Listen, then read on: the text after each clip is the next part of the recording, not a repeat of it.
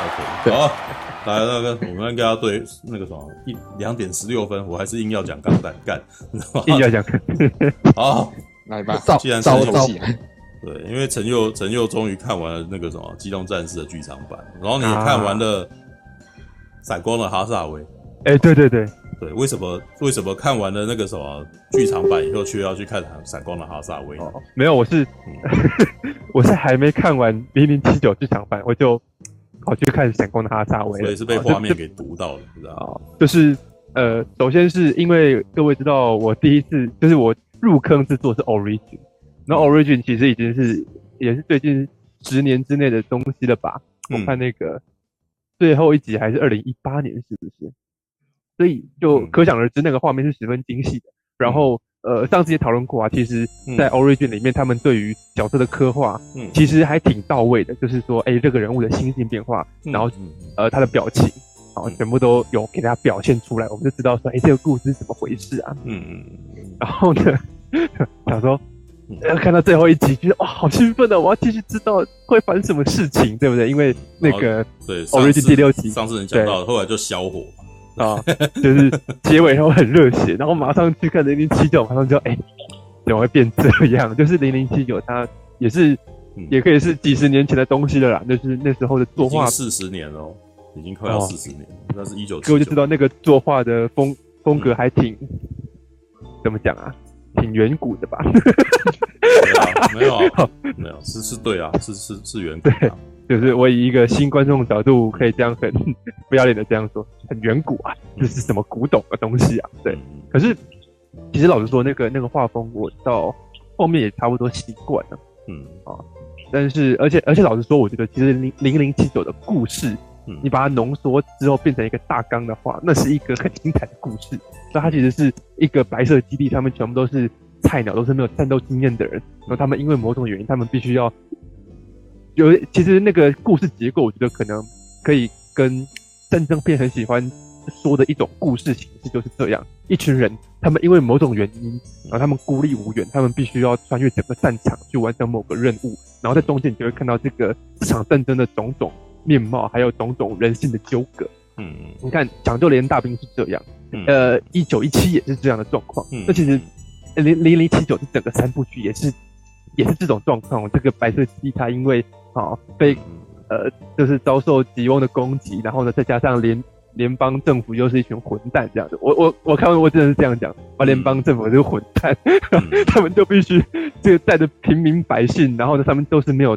战争经验的人，可他们就要想办法，呃，到了某个基地去求助，然后那基地又说，哦，没办法帮助你，你必须要到地球上去。他们到地球上去，人家说，哎、欸，抱歉，我不会跟你援军，你自己过来。他们就要 从敌人的的那个阵地里面想办法杀出重围，这样子去找那个自己的基地。然后到基地之后，基地那边又又被人家。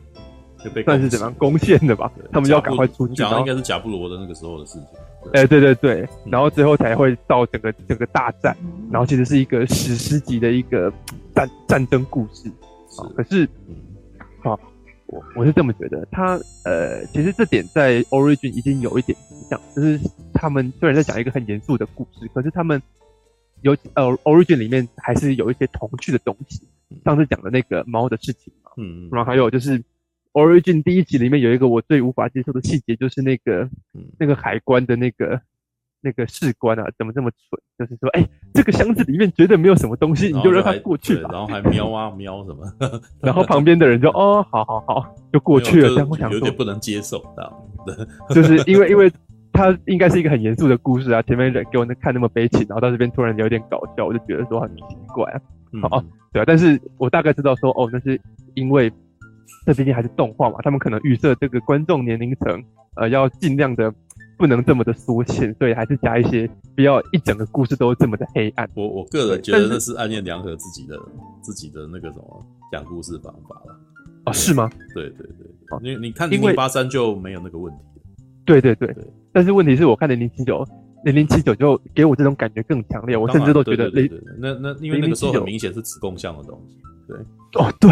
对，我就是要讲这个，我一直在想说，呃，很因为很明显，他本来就子贡像，他当时的情况就是他是一个富野悠悠季这个导演，他嗯，硬在额头的作品里面做自己想做的事啊，所以导致他既然成为这样子的东西。如果你看到他出席的时候，你会发现，你只要转到吉翁君的那个地方，他就会看到恶魔党的那种标志在里头，知道吗？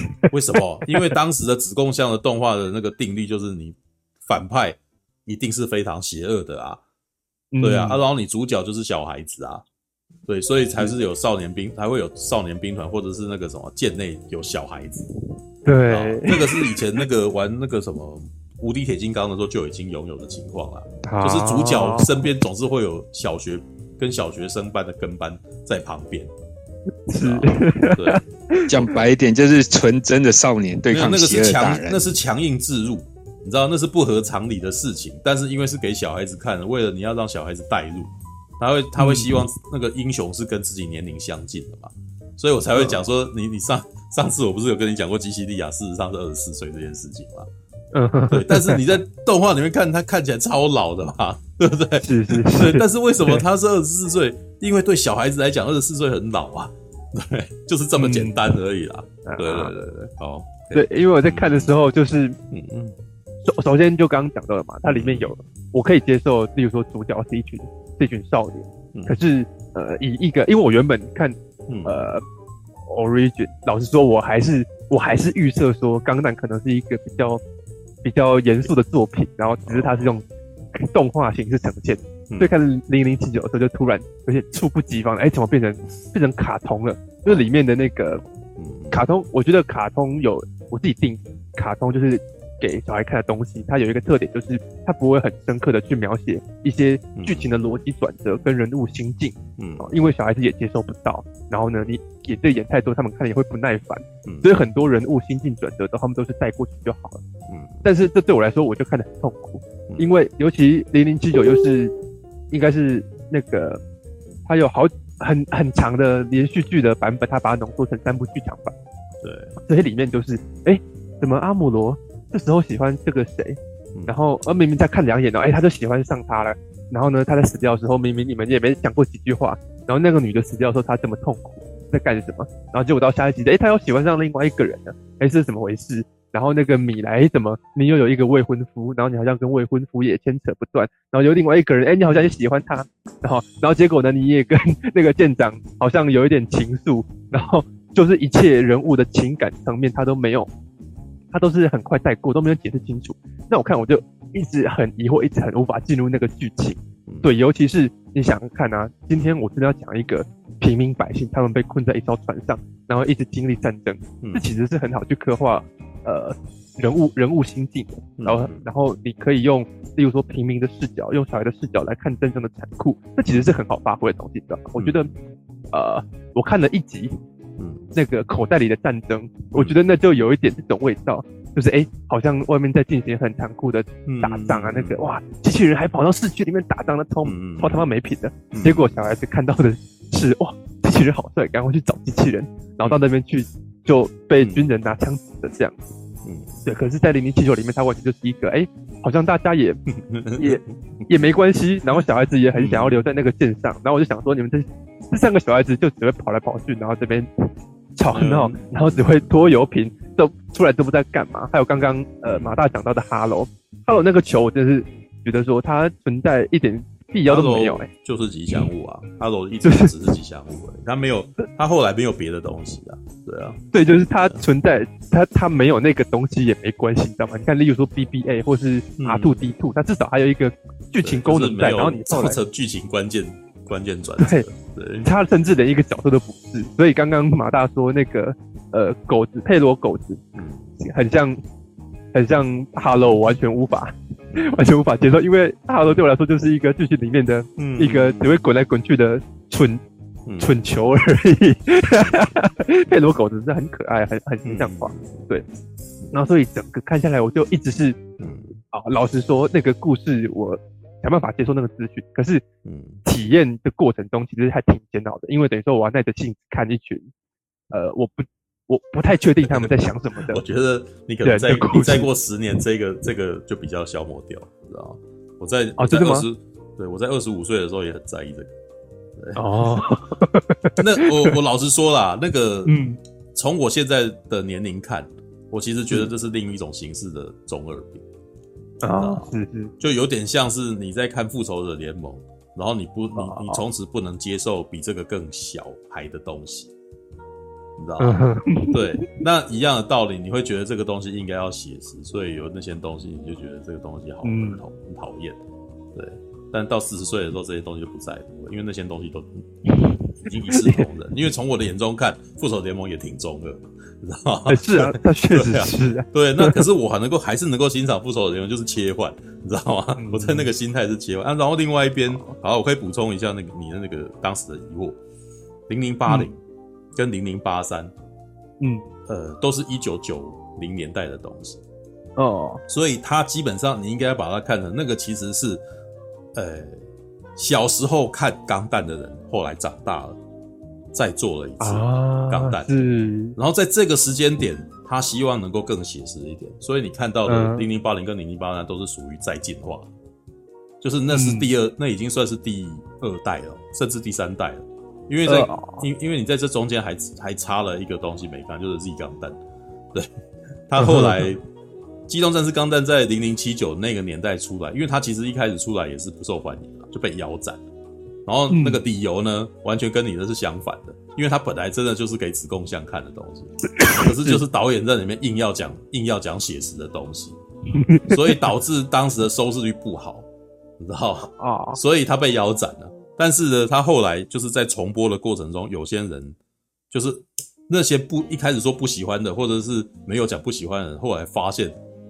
他们很难忘记这部这部动画，嗯，就是印象太令人深刻。因为我前一阵才来看那个三十年的那个什么的的那个，他们在三十周年的时候，在名古屋办了一个那个类似那种博览会，就有点你可以像是像是星战大会那种那种概念啊。然后名古屋是富野由悠季的原生的那个家乡，然后就在那边办这样子，然后找了很多钢弹迷的那个名人去聊，然后里面就有提到说他们小的时候看钢弹啊，然后。诶、欸，孩子的时候，然后有一次就是遇到有一个女孩子，那个什么，说她也有看钢弹，然后他们就是想要挑衅那个女孩子，就是说，那你你可以说出来，谁是谁是那个什么坏人吗？谁是好人，谁是坏人吗？结果那个四年级的女孩子回答说，战争中是没有好坏人的，你知道吗？我靠！但是他在那个时候才发现说，他那个时候因为看钢弹，才导致让他们发现说，他们其实体会到。战争当中是没有好人坏人这件事情，然后从四岁四年级的孩子嘴巴里面说出来，你知道吗？就是这已经是改变，已经改变颠覆了当时的那个机器人动画了，你知道吗？嗯，这个是基本上是一个历史意义啊。但是你现在当然是你已经看惯了很多写实的东西，再回头看那个东西的时候，他们第一次突破的时候，他们有很多残留的东西还放在里头，所以那个钢弹里面的那种超级机器人那个味道还很很很重，你知道吗？它会变形。知道吗？它在某个情况，它那旁边还会有那个什么，他打他打斗的那个画面，感觉起来是很像以前的那种那个什么子供向的机器人，嗯，对。然后坏那个时候，只要是敌方的角色，只要不是主角的，他们一律一律画的很妖魔，你知道吗？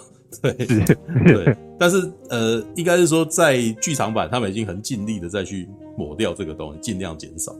但是有些东西是避不了的。嗯对，那至于你刚刚提到那个什么 Orange 的问题，那是因为暗夜良和是那个时代就已经开始作画的动画师的画的绘师，嗯，他现在已经七十多岁，所以他嗯，他会有一些他坚持的点，他不会改掉的，所以你会发现他画可爱的东西就是子供向，知道吧？对，你你后来看到一些写实像的东西，那都已经是在三四十岁的那种的，就是小时候看那个，然后长大以后觉得我应该要再更写实一点，所以才会画的那个样子。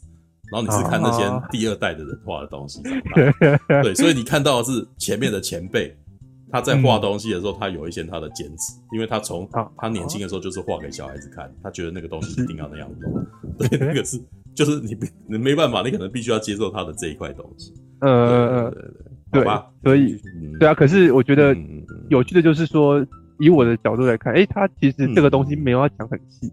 嗯，可是他要讲很多诶、欸，其实你看里面的战争场面也没有到特别多，它里面其实一直会常常会聚焦在阿姆罗啊，然后跟其他对人际关系的东西。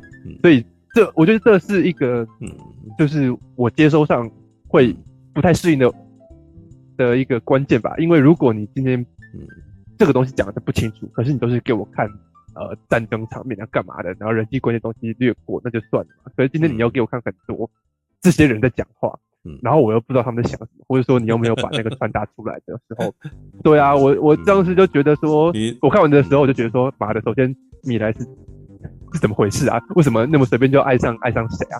然后阿姆罗也是什么？他几乎是每一集都爱上不同的人这样子。你那个东西，你那个问题其实是出在富野由悠季的问题上面。嗯哼，我有跟你讲过啊，我说我看富野由悠季的东西，常常会觉得里面的人物的那个的个性。我搞不清楚他为什么突然间接下来讲那句话。哎、欸，对对对，为什么你知道吗？因为他人物的表情没跟着演。嗯，对。但是如果你看安念良和的东西就不会了，对吧？嗯，对。所以我我才会说，你如果那个啥，你可以去补漫画。有有，因为我后来补漫画以后再回头看，才发现，哎、欸，干他们真的有讲这句，哎，知道啊？可是讲这句的时候，哦、我以前看的时候怎么没有感受到这情绪？可是我看漫画的时候却注意到了。却注意到那个什么，哎、欸，那个那个人物表情有变，你知道吗？像像有一段那个什么布莱布莱德啊，就是他们刚刚进白色基地有没有？然后有一幕是雪拉跟布莱特在搭电梯的时候，嗯，然后布莱，然后他们两个一开始不讲话，然后布莱特就开始跟他搭话，你知道吗？然后结果没想到雪拉讲话超带刺的，然后弄得布莱特有点不愉快，你知道吗？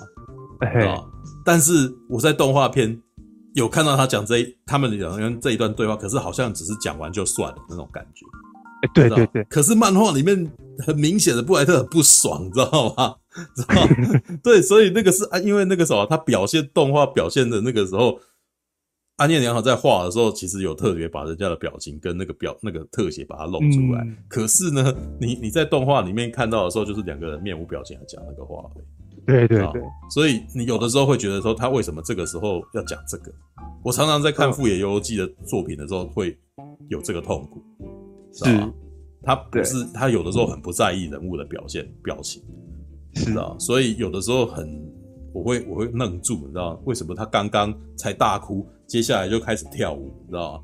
对对对，那个像那个什么《G 的复国记》啊，你还没有看啊？他到最近一部他自己当。当那个什么导演的那个什么作品《巨之复国剧》还是这个味道。嗯，前一刻一个女的，然后她的那个伙伴已经死掉，然后她在那边哭喊，然后接下来下一刻就是他已经把她带去俘虏，然后于是他在自己的房，那个女的在自己的房间里面跳舞转圈，然后让我觉得你这个人的情绪很断裂。刚刚你还在，你刚刚还在痛苦，你现在怎么那么快就，你知道吗？就我我会觉得很疑惑，你知道吗？好，不过好啦，但是。他还是有想要强调一些东西啊，就是除、嗯、除了嗯其他人物的部分，我觉得那个啥，你可以不用先先不提好了，因为的确有的时候会有这个问题。嗯、但是你应该可以那个啥感受到，其实阿姆罗应该是历代主角，你你看过的那个机器人主角里面非常不一样的一个，知道吗？诶、欸，这老实说，我觉得，嗯，呃，怎么讲啊？嗯、我。阿姆，我自己觉得《零零七》里面阿姆罗他想要透过这个少年去表现的东西，嗯，嗯后来，呃，安野秀明的那个定真寺也是类似的状况，啊、然后更清楚，是啊，是啊，是 啊没有，但是那个就是安野秀明以前看了以后，然后再自己在做的东西的表现。嗯，哎，我我其实哎、欸，我以前有讲过，你可能那时候可能没印象，也或者没感觉，但是我可以再讲一次。对，阿姆罗应该是第一次。超那个机器人动画的作品里面，机器的那个什么驾驶员不肯去开，是吧？嗯，第一次哦、喔，对，而且他，但而且我后来每次看就会发现说，其实他把这个人的情绪描述的还蛮清楚。嗯哼，他一开始是被迫上去的，对吧？对。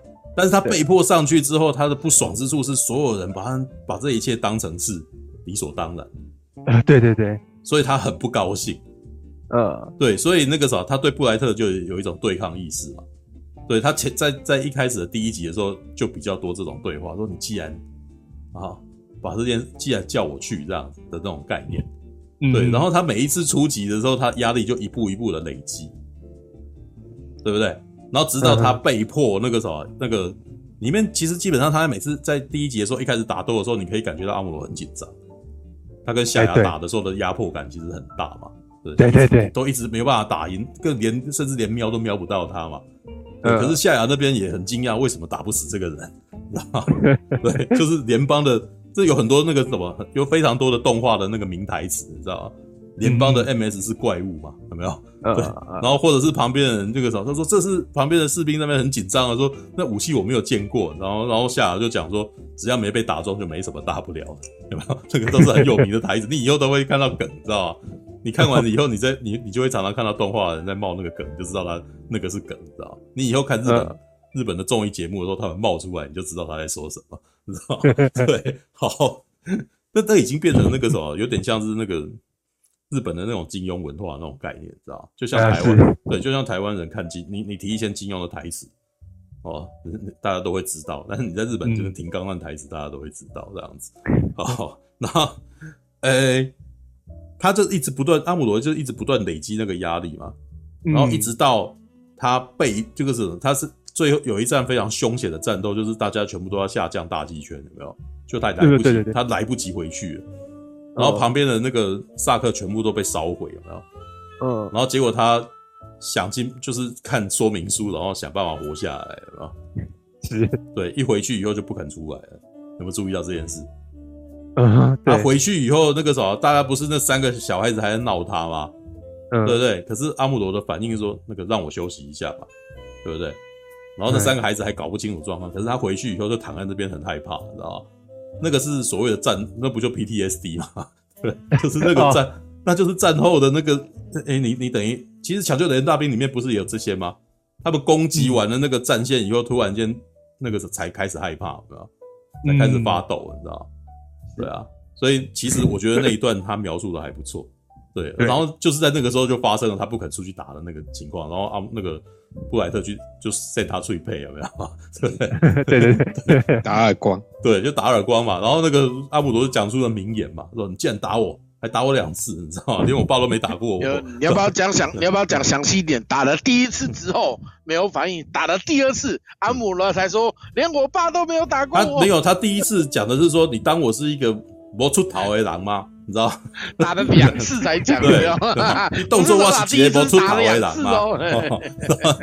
因为因为那个呆字音配过，所以我印象极深刻，你知道吗？然后阿姆布莱特说：“我怕你五下面母丢。”我既然尬西贵一大哦，又贵嘛不会躲你知道吗？对对，那那他就是这样讲的啊，对啊，是是是，对。然后那个，然后接下来那个什么，旁边的弗莱还劝他。你不可执迷不悟，你知道吗？对，就不说不不要讲那些孩子气的话。可是这时候的阿姆罗其实更更火，知道吗？你们都没有出去打，对，没你们都没有出去打，你们都在讲风凉话，你知道吗？嗯，我其实觉得他那个时候的情绪，你其实他旁边的角色没有的那个互动讲不清楚，我其实我我能够认同。但是你会发现说他讲阿姆罗的那个的反应，其实讲得很清楚，你知道吗？对，而且事实上他。呃，我看过电视版跟看电影版，电影版讲的很清楚，电视版反而相对的你会搞不清楚它到底怎么回事，因为电视版它是每它还在遵循的每一集都有敌人来，然后每一集都击败人家，然后下一集好像上一集的事情没发生一样，你知道吗？以前的以前的机器人动画是这样，就是单元剧，对，虽然事情偶尔连贯，但是基本上每一次的敌人出来的时候，你那个什么主角开场。都是那个好学生模样，知道？尤其是阿姆罗 那时候被画的，看起来就是一副乖孩子，知道吗？很正派，很正派的那个什么，那个的好学生眼神，知道吗？我每次看都觉得好烦，你知道？好讨厌的感觉，知道吗？电影版他重新画过以后，你你会感觉到阿姆罗他的眉毛之间有一种倔强跟一个不服气的那个眉毛的那个的情绪在里头，是啊，你知道？我就我不是有跟你讲过，我就是因为这样子，我家的猫才取名叫阿姆罗。你知道吗？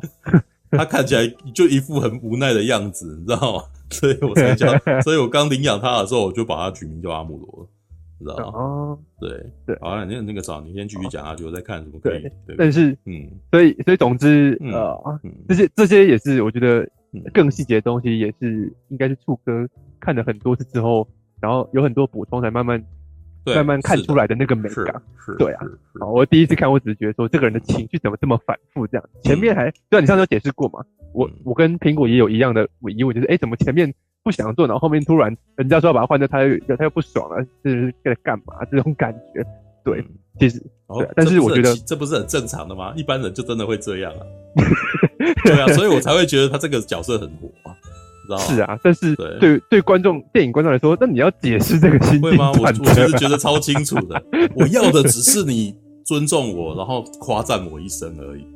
我不是要你换掉我，你换掉我更受伤，你懂吗？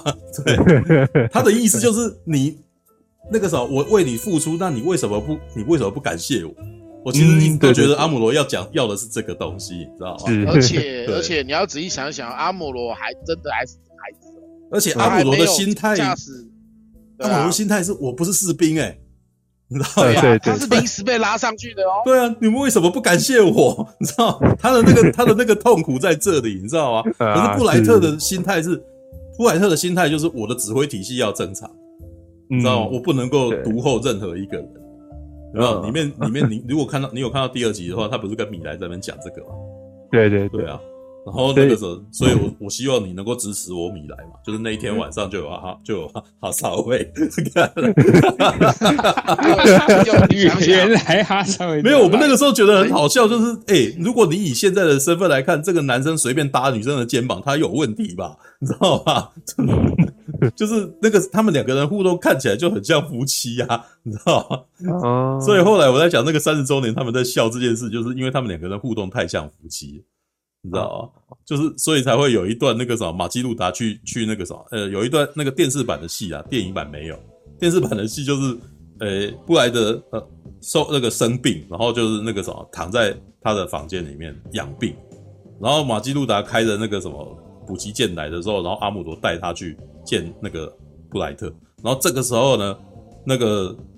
米莱在那个布莱特的那个房间里面，然后竟然没有穿裤子，你知道吗？然后他们想说：“ 你们两个在干什么？你知道吗？有问题，然后就所以大家都在笑啊，说不那个什么哈萨维就是那个时候就是那一天就诞生这样子，对吧？而且那个时候马基马基路达的那个台词很好笑，你知道吗？他看到那个什么现场那个米莱没有穿裙子，然后没没有穿裤子，你知道吗？然后那个什么布莱特那个什么躺在床上跟他敬礼，然后。你知道马基路达的回那个台词是什么？看到你比想象中有精神，我就安心了。然后你说他小，你看出什么来？你知道吗？那个很好笑，就是因为那个当时那个时候他穿他可能那个时候没有呃没有穿裤子这件事情，可能只是颜着色上面失误，你知道吗？啊，就是裤子是白的，然后他把它画成肉色，那看起来就是他那个女的看起来像穿裙子。对，但是在这个时间点让他穿直。让他不穿裤子就很暧昧，然后好吧？OK，All right。哦，你哎，刚刚马大说什么？马大刚刚说什么？没有。哦，刚刚只是想讲说，嗯嗯，就是今天如果你把你的身份换成阿姆罗，想一想好了，嗯，你只是一个研究人员的孩子，然后无缘无故就是呃吃着火锅唱着歌，突然间马匪就来了，你就被抓上了那个。战舰上面哦，白色基地上面还被迫要每天出去杀人，嗯、然后去对付谁谁谁是谁，而且你还真的是个孩子，虽然那个时候还没有讲出说你是新人类跟你是谁，哦，可是你被强迫要去做一堆你原本之前完全想不到的事情，嗯，你的精神上可能会不出问题吗？哦，阿姆罗已经表现的异常了，好不好？阿阿姆罗的情况，我觉得如果用我们一般的，啊，假设你今天是受灾户了。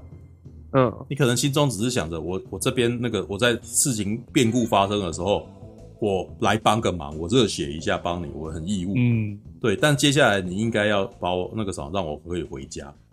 嗯，结果明明就结果没有，他被逼着打完整场战争。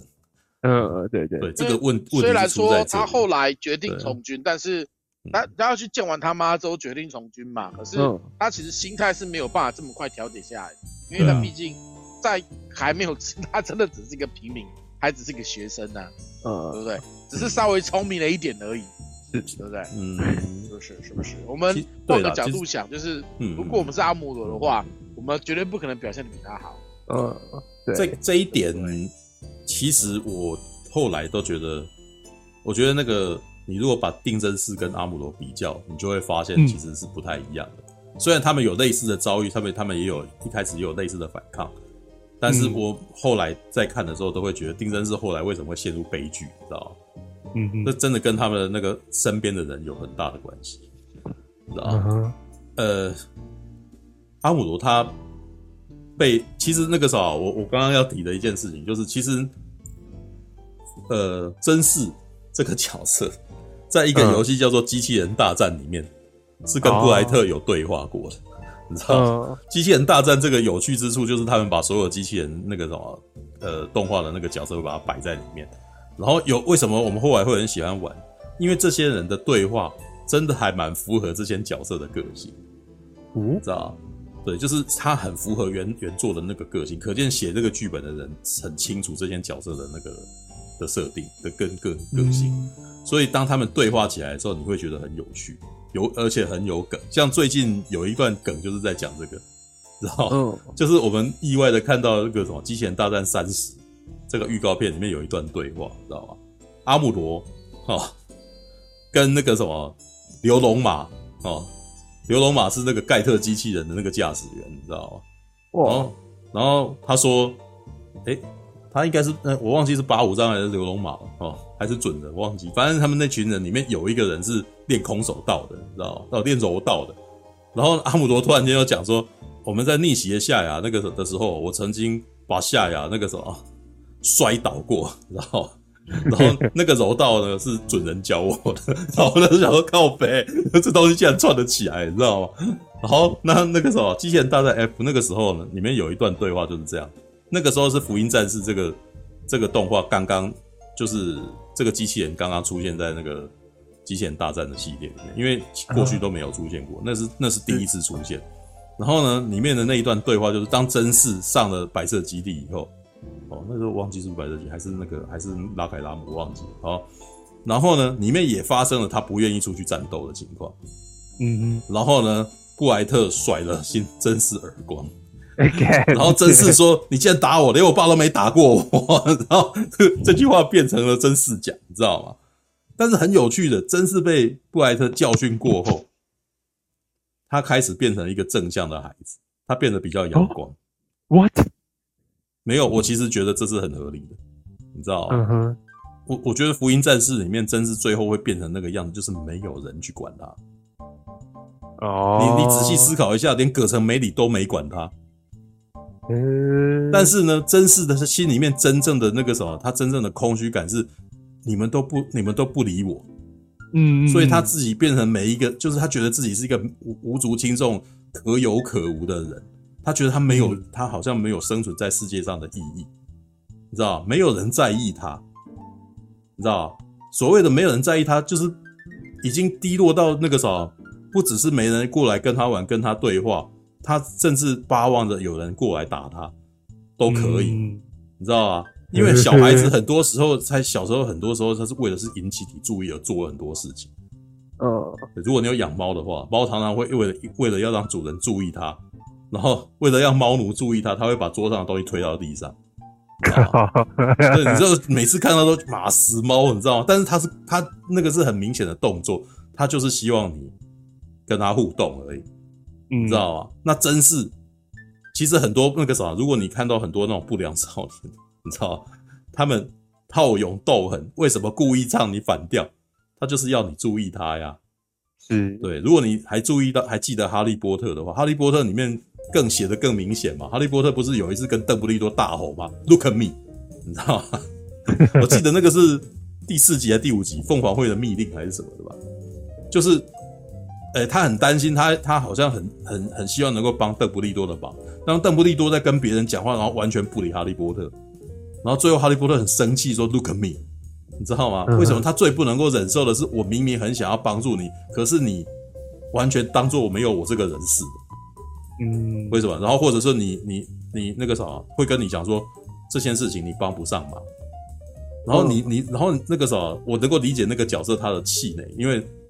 你都不告诉我，你也不信任我，你为什么那个你就这么决定了？嗯，你怎么知道我帮不上啊？对，因为很多人在不了就是资讯不对等的状态下，他不会知道自己当帮得上忙或者帮不上忙啊。嗯，那等于是长辈这边片面决定你其实是小孩子，所以你帮不上任何的忙，对不对？嗯、所以当真是他遇到那个人家要叫他去当，让让他去叫他去去打初号机的时候，他的心态是什么？他闹别扭啊，嗯，你们刚刚都不理我，然后你们现在需要我的时候又这样。你了解这个，你了解这个心态了吧？对对对，对。那阿姆罗是不是也是这个状态？所以他闹脾气啊，他不肯出去啊。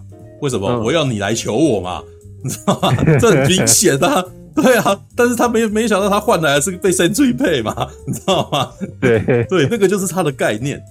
然后，于是他呢，那个时候他其实要去开钢弹这件事情，全都是被迫的，他是不心不甘情不愿的，嗯、你知道吗？但是呢，我其实可以感受到，他事实上还是有从开钢弹上面得到优越感。他有，对，所以他后来那个福劳其实不是有讲过吗？说我去开，有没有？嗯、你还记得这段对话没有？福劳说那个他旁边的女生说我去开，然后阿姆罗阻止他说你是没有办法的。对，然后他讲了一句很很中二的话，虽然我不愿意承认，但是我毕竟还是个男人呐、啊。你知道吗？为什么？他觉得其实他他觉得这件事情只有他能做啦，你知道吗？而且他把开钢弹这件事当成是他自己独有的独有的权利。嗯，对，这个很明显。对，所以当后来那个什么布莱特说要换他的时候，他直接开着钢弹离那个离家出走了。干，这个真的超恐怖的，妈的！我每次看的时候也说啊，干的，你这个会被判军法的，知道吗？但是他是孩子啊。他真的把那个啥，他从从小就把钢弹当成他自己的东西。如果你看过 Origin，你应该更明显了解为什么，你知道吗？因为那个时候，我觉得 Origin 那个安彦良和只要是阿姆罗的片段，他都在强化这个。呃，他觉得没有人比他更了解钢弹。嗯，为什么？毕竟他是上白色基地之前，他就已经在了解钢弹。嗯，对，所以他很他他对钢弹操作这件事情，他觉得没人比他还懂。嗯，知道吗？这一点是他自己的自信。而且他认为，根据这个自信，你们应该要尊重我，就这么简单，嗯、你知道吗？这个东西我到后来什么时候更明显、更明显的有这个感受，你知道吗？我开始工作之后，嗯、你知道吗？你其实这个东西在很多职场会有类似的那个情绪哦，嗯，你会觉得这个东西是我管的，然后没有人比我更理解这个状态，嗯，我应该在这个环境里面，你们应该很需要我吧？然后，于是，然后他就会，呃。可能会要求要加薪，嗯，或者是故意不告诉你情报，希望你来求他。你会看到很多人会有这个情况。妈的，没有没有没有没有，这是这个呃，我觉得你可能以后也会有碰到了，你自己也可能会有类似的情绪。但是你自己在这个气的时候，你不会，你会帮自己，你会帮自己那个什么自圆其说一番，你会觉得自己这样做没错，你知道吗？对。然后呢，接下来你被 fire 了。你就会知道人家没有那么需要你，你知道吗？这个是很多那个什么有在工作的人都会碰到的一个情况啊。对，然后呢，那个这个就是社畜，这这是比较社畜的时候才会有的。对，但是如果你是自己接案的话，你的心态完全不是这种状态，完全另外一种回事，因为你你立刻就要切换成布莱特的情况。你知道吗？因为因为当下你很多事情你必须必须解决的，你没你们已经没有时间闹脾气，你也没有时，因为你跟你跟谁闹脾气，你知道吗？没，你就是就是 你就是掌管那个东西的人啊。对对，那阿姆罗的情况就是他有被养的，你知道吗？所以他才有机，他才有闹脾气的权利，你知道吗？是哦，对，也对也对，对你，那你继续讲吧。你看，你看，觉得那个对，嗯。如果我在看零零七九的时候，其实为什么我其实我觉得说他有跟定真式的感觉好像有重叠到，其实我接受到的是他一直在、嗯、怎么讲，他身边老实说除了福劳之外，我觉得好像、嗯、呃阿姆罗觉得没有人关心他，就是你看他去找他妈，然后他妈好像也有一点觉得说，哎、欸、你怎么可以这样做？然后阿姆罗就觉得说你怎么不、嗯、你怎么不信你怎么不能理解我在做什么？然后他去找他爸的时候，是更惨，他爸根本就没有鸟他的意思。哦，没有，那个是有点麻烦，因为他爸爸那个时候已经有点智障了，对不对？啊哦，呃，他被他爸爸被吸到太空里面的时候已经缺氧，所以当他遇到他的时候已经有点疯癫，知道吗？对，所以他不是有一直给他一个那个什么装置吗？那个装置是个烂装置，那个装置早就已经没有用。对，他只是一直记得说那件事情，他只一直还记得那个东西，但是他有一点，嗯，对，所以阿姆罗那个时候就离开他了。对，你没你没有你没有注意到阿姆罗他在那边想说爸爸已经那个什么之类的有没有？对啊，因为因为我接收到的是他觉得说他爸没有很关心他，他就觉得说那那我就不要在这边好了。你看的是剧场版，剧场版这一点没有讲。嗯、哦。没有啦，我但是我其实觉得剧场版其实那个什么算是有把很多事情浓缩浓缩，但是它的东西也算是讲清楚了。嗯，对，因为如果你去看电视版，就会看到更多莫名其妙的东西在里头。电视版还有那种厨，你知道你知道白色基地有厨师吗？知道啊，白色基地厨师，然后有一集是那个什么那个厨师说那个他做饭已经没有盐了，所以白色基地要去找盐。你知道什么鬼啊？真的啊，真的啊。然后三十周，你知道三十周年的那个什么博览会，当那个什么现场在卖没有盐的饭的饭的那个什么 的饭包，知道？然后被抢购一空，然后他们他那个墙上贴的就是那个厨师的那个，对，很有梗吧？很有趣吧？对不对？对对，所以所以总之我接触到就是说，哎，这个小孩他一直想要去找别人认同他，但是身边都没有人，然后给他关注，然后所以。呃，我觉得我在里面最，呃，感受最强烈的是他遇到拉拉之后，然后他觉得说他好像可以某种程度上跟拉拉懂他的人，对吧？有有心灵连接，嗯，所以后来在战场上，呃，在相遇的时候，虽然我也觉得说，哎，你怎么不是你前一集还在喜欢别人，怎么这边就突然？然后拉拉也是他前一集喜欢谁？哎，还是前还是第一集的时候，他不是之前遇到一个女女军官，对啊。我说：“哎，你怎么变得这么快？”欸，那已经很久，那已经好几个月后的事哎。你知道那个他在 他在下面的时候，那个什么马基路达死的时候，那个已经那个什么，我记得他死掉以后，然后接下来才是新一号作战啊，对吧？对啊，他才说那个女军官已经死啦。哎，他死蛮久好不好？他死了以后，他那一天痛苦，接下来还遇到他的未婚夫，有没有？有没有注意到？对对对对对啊，那哎那个很长好不好？那个故事很长。哦。好吧，因为我集中在一起看的嘛，动作很快。对，那个 那个很久哎、欸，那个就如果你是照着电视机看，你绝对不会有这个感觉，你知道吗？哦，他没有，然后就算是看电影的话，你连续看也是看了六个钟头，那个是吧？好吧，好吧。然后，然后拉拉也是啊，拉拉明明你前一秒还在还跟夏在一起，然后这时候突然讲说，我太晚遇到你啊！哦，我就觉得说，哎、欸，那个那个是那个是比较难的，那个其实是。可是我以为你看过《星际大战》，你应该理解的，知道吗？因为《星际大战》其实到了那个什么第八集，它基本上就是阿姆罗跟拉拉的状态，就瑞跟那个什么。凯罗人也也是啊，可是重点是瑞前面也没有喜欢谁啊，凯罗人也没有喜欢谁啊，所以他们在那边相遇，他们突然可以连也可以也可以说他们不是喜欢啊，他们就是心灵上面的那个。然后所以拉拉那时候就说：“我太晚遇到你了，我想说，嗯，你是不是只是想要找一个心灵能力很强大的人就爱上他了？所以你遇到一个觉得好像阿姆罗比夏厉害就，可是那段我觉得厉害的是，因为我已经前面看了这么久的阿姆罗，他得不到认同。”然后他一直在寻寻找有人可以关心他，可以理解他。嗯，然后这时候他终终于遇到拉拉了。嗯嗯，然后好像两个人可以心灵契合，然后可以互相理解。然后这时候突然，然后呢，夏亚来了，然后然后拉拉就，而且我们因为我也看过 Origin 的嘛，我也知道呃夏亚跟那个他的妹妹的关系。然后所以那段突然就是四个四个人物交叉在一起。嗯，对不对？那个夏亚突然要要砍，然后结果呢，他告诉他说不行，那是你妹。然后结果呃，呃，后来那个拉拉又帮阿姆罗挡箭，然后呢，突然夏亚跟阿姆罗两个人都说啊，怎么你死了？这样子，唯一可以了解我的女人死了，就是那一段突然让我觉得说，哎，你呃，你前面好像累积了很久的那个人物曲线，在这边突然有一种。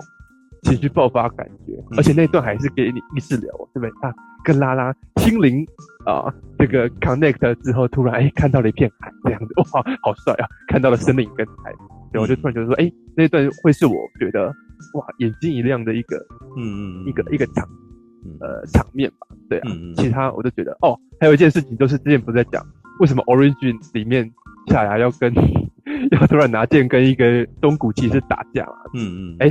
在 零零七九里面找到了，他们后来有一段是在，应该是在那个最后吧？你讲的是最后那个，没有阿巴瓦空啊，他在阿巴瓦空里面，就是那个最后最后，对，对，他跟阿姆罗在那个也是里面充满了骑士盔甲的那个房间里面的斗剑，我想说哦，原来，哦，就是为什么前面要讲这件事的原因。嗯嗯，对啊，所以我就觉得说，哎，里面至少有那那一段让我觉得哇，突然可以呃感觉到富野由悠季他想要讲讲某种更更更形象的东西了吧，而不是只是在看呃就是嗯，而且我我觉得零零七九里面他画的那个战争场面其实也画的还蛮呃。极简的，就是说他的画面常常是这样，就拍一个拍一个宇宙空间，然后远方有几个光束射过来，嗯，然后呢再再有几个光束这样射回去，嗯，这就是他的战争场面，对啊，因为但是就是对，因为那个是电子盘的东西，直接抛过去，对，不过有很多东西后来有重画了，对，但是你可以知道说，呃，老实说那个什么，当时的板野马戏团什么都还没有出现。就是就都还、oh. 都还在刚刚萌芽的状态，嗯，对，所以你所以我后来才会一直跟你讲说，你可以呃再去看历险，那个时候就已经是 那些东西就已经进入了那个爆发期，刚刚开始爆发期的状态，对.然后所以总之呢，我就是在呃，我我其实有点把零零七九当成做功课了，这样子想办法一点一点把它把它看完，嗯，就是 OK，我我了解说这个文化的。起源萌芽起源这样子，然后然后这中间就遇到了，就是哎，闪、欸、光的哈萨威上 Netflix 哦，然后我原本还没有很想说要去看，因为我知道中间可能有一些剧情资讯，我还对不对？他都已经讲到很呃，后面二十几年后的事情了，对。然后可是我看到一张海报，就是我在 Facebook 上面分享的那一张，就是那张海报是呃两个人在在地上，然后呢看着。上面有很大的机器人，这样然后爆炸，对吧？那是模型。对对对，没有。后来有人开过，因为因为他有作画失误啊，你知道这个很好笑，嗯、因为他本来出了那个什么一个一四四比一的模型嘛，然后一四四比一的模型，因为那个万代他们会偷工，你知道那叫偷胶啊，嗯、就是那个啥，他们会在那个模型的那个侧面，就是不比较不容易看到的视线挖几个洞，这样子他就可以剪那个料，嗯、知道吗？但是绘师其实不知道，不知道那个是他们偷料，所以他就直接把那个凹洞给画进去。所以后来我想说，哇，干好大，一比一模型跑出来，知道吗？好了，这个只有行内人才会注意到的事情。对，我后来知道也觉得很很好笑，这样 莫名其妙找到了一个黑历史这样。但是总之就是那个画那个画面那个海报突然让我觉得，哎、欸，嗯。这个海报好漂亮。如果各位知道的话，我其实很喜欢那种在画面中你同时呈现，呃，以以小的视角去看大的物体。所以我很喜欢二零一四年版的《传奇哥吉拉》，我也很喜欢那个导演拍的 拍的《侠盗一号》，就是在玩这种视觉上，哎，小的东西然后来看大的东西，那就会显得更加巨大。这个海报就有做出来这种感觉。嗯，我就是有点忍不住，我想说，啊，算了，反正下的剧情我也差不多都听完了。那我就来看好了，好吧？结果果不其然，那个那个开场是，呃，也呃有一点点，可是重点是那个开场，你看到那个很高级的飞机有没有飘在宇宙中？然后那画面还转，然后呢绕绕着那个飞船，然后看到后面有地球，那个画面超细节的，我就想说啊，舒服，就是你从零零七九那个很很很简单的画工，突然看到哇。好漂亮哦！没有，因为你很明显就是比较喜欢设，你很喜欢设定完好的东西啊，对不对？像所以看到这种细节的东西，你会觉得哇，干这个好厉害。对，所以苹果小姐还在讲说，她觉得好像闪光的哈萨威没有那种手绘的质感，我反而觉得说哇，这个这个电脑动画哇，好漂亮。我有说过，这就是因为你我都还很中二的关系，我们在一起。因为因为我因为我们的年代感不一样啊。哦，对对对。苹果的意思是说他比你老很多，对，就是 这这个我懂啊，就跟我自己看惯 CG 的，我也会觉得说，你你安野秀明，你干嘛没事一一定要用 CG 做出皮套感？这个多此一举嘛，你在干什么？你用 CG 来做那双死鱼眼做什么？但是有情怀的人就会知道说，哎，这是一个，这是这个东西的精核心精神所在，对吧？那我觉得也许像柱哥也讲说，他的同事也是那个年代的人，他就能体会那那个做那个画。然后呢，苹果小姐也是艺术家，才知道说那个用手绘的东西有手绘东西的的质感所在，对，但我就是 呃肤浅的年轻人这样。但但是我发现，我发现有一点就是，我刚刚跟我朋友聊了一下，然后我朋友就说，因为我那年代都是手绘的，所以我从小的已经刻板印象已经是对对对，这样子才是比较细致、漂亮、好看之类的，嗯、然后比较有感情的画风。所以我那时带的那个七龙珠什么的，那一些都是手绘的。嗯，然后嗯呃乱麻或者是嗯什么还有什么勇者。勇者什么的，反正就是没事，不是有勇者一，才不是。什么？没有啦，不是啦，不是不要不要再不要纠结。反正就是有那个机器人，然后有那个他们他的双脚、他的手都可以变成交通工具的那一些。勇者达纲吧？嘿，应该吧，因为我不记得名字。但是但是上一次其实那个听那个观。就是听众有找出我的小时候的那些机器人的嗯像，对，反正就是刚刚我跟我朋友讨讨论的时候，我觉得他要提醒了我，因为我其实小时候的视觉的感觉就是这一些东西，嗯，是是是，对对，这我可以理解啊。但是就是对我来说，看到这个很厉害的 CG，就是 五麦这样子，好，可以，而且我觉得。呃，好，接下来再讲，对啊，然后继续接下来讲，不要打断。阳光哈萨威，我觉得哇，里面很多场面真是看得我目瞪口呆。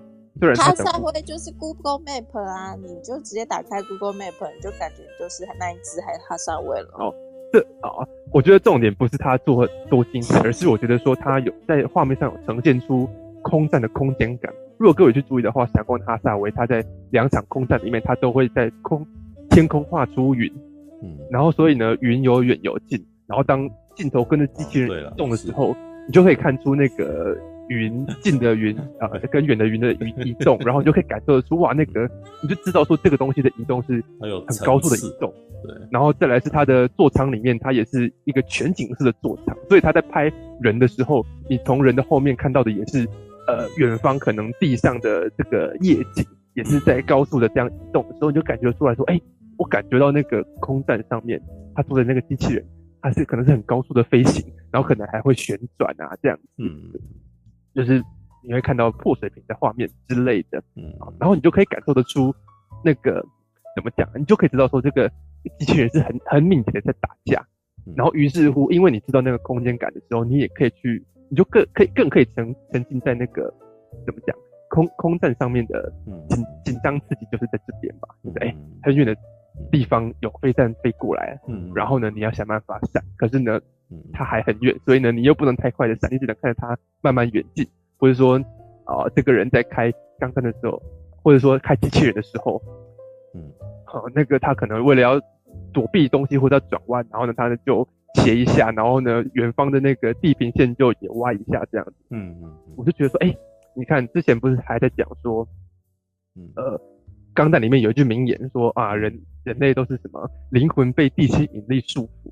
嗯，可是闪光的哈萨威他给我的画面感就是，哎、欸，我真的可以感受到，我好像跟着这个机体，跟着飞行员一起在飞翔，对不对？他这个画面真的让我感受到，我好像暂时不被地心引力束缚的感觉。嗯，对啊，就是这两场空战，我觉得做到很厉害的这点，他很懂得怎么用呃画面来表现出空间感，竟然让你更。可以沉浸在那个战斗的动感当中吧，嗯，对，动态感啊。不过他们的确，机器人在对打的时候是整部戏是最好看的画面。是啊，因为它其他就是，我就觉得太、太、太，就是太 Google Map，然后那些火都是没有深浅，它是那种火，我不知道，就是特效火，我不知道怎么去形容。对，这个这个火花，我也觉得还挺。挺好看的，因为它里面是就是，其实上次有讲过，就是两个人男主男女主角在下面跑，然后上面的机器人在打斗的时候还会喷出火花、零件啊，所以什么都掉下来，然后他们要闪，知道吗？你就觉得哦，好好危险哦，你突然会觉得哎、欸，有点紧张刺激，知道吗？对啊，然后所以它就更可以让你知道说那个巨大机器人在打斗的时候的那个冲击跟跟震撼感，这样子也是用画面呈现出来。我觉得说，哎、欸，你看这就是。呃，科技进步之后，你可以去做的更多的表现，就是在这边嘛。所以我反而，呃，我不太在意那种作画质感的时候，我反而感受到的是，哎、欸，它可以更更精细的让我去入入戏。我就觉得说，哎、欸，好棒，对不对？尤其是你刚走，嗯，呃，我是有一种感觉，不知道是因为我用电脑看怎样，就是哈萨威的时候都有一层，好像我盖着一层雾在看。哦，那应该是你荧幕的关系。或是说你可能觉得它的那个画面的光度吧。呃、哈萨威就是还闪光的哈萨威的特别之处，我觉得它好啦，如果陈像陈勇，你看过零零八三的嘛？零零八三你就注意到零零八三跟零零七九有很大的不一样嘛，对不对？是是是。我觉得零零七九开始他们的那个什么所在意的事情就是作画的光影这件事情，他会开始帮人物做画出那种高反差的光源。哎、欸，有。然后到了哈萨维这边的时候呢，他其实是利用电脑去模拟出那种光源的，嗯、所以你会感觉到那种空气的那个层次在里头。对，嗯、所以你像你看到那个蒙一层，其实就是他人本身画好了以后，他在他在那个人的脸前面有盖一层类似雾的东西，嗯、他想要让你制造，他要制造一些那种有有气体在人物的前面周遭流动的的的，的东西在里头。这个在游戏里面常出现啊。游戏会放那种很多粒子在里头，你知道吗？它会比如说光洒进来，然后它会故意放一些尘埃的粒子在那边。为什么？他他要告诉你说，我算出来这些尘埃，让你觉得这个地方看起来像更像真的，你知道吗？他那等于是把那些细节再做出来啊。对，那当然，如果在零零七九那个时候，像你刚刚在讲天空，以前的天空就是画一张图而已啊。对，所以就比较不会有这种层次感。所以你后来就会看到他们后来越越来越演进这样子。嗯。然后至于你讲那个驾驶舱哦，那个如果你看到零零八三，看到最后你就会发现这个眼镜，啊，他们机他们机体设计有一层眼镜，就是你你看到那个驾驶舱叫全周天驾驶舱，哦，他们在其实你看零零八零，如果你看到最后面，你会看到这东西，就是他们有一个机设，他们有一个卖那个路那个什么类似树状图科技路树状图，就是零零八零的最后有一台钢弹是有把它做做全周天的。哦，对，但是就是那一台钢弹当时就是遇到零零八零的事件以后，所以那个科技研究就停住了，就没有。哦，然后你第他第二次再看到全周天，就是零零八三，零零八三的最后一台钢弹全周天这样子，就是你可以看到后，就是他让所有的视野全部都清晰了，不然你你现在看零零八三应该都还是锁在那个什么。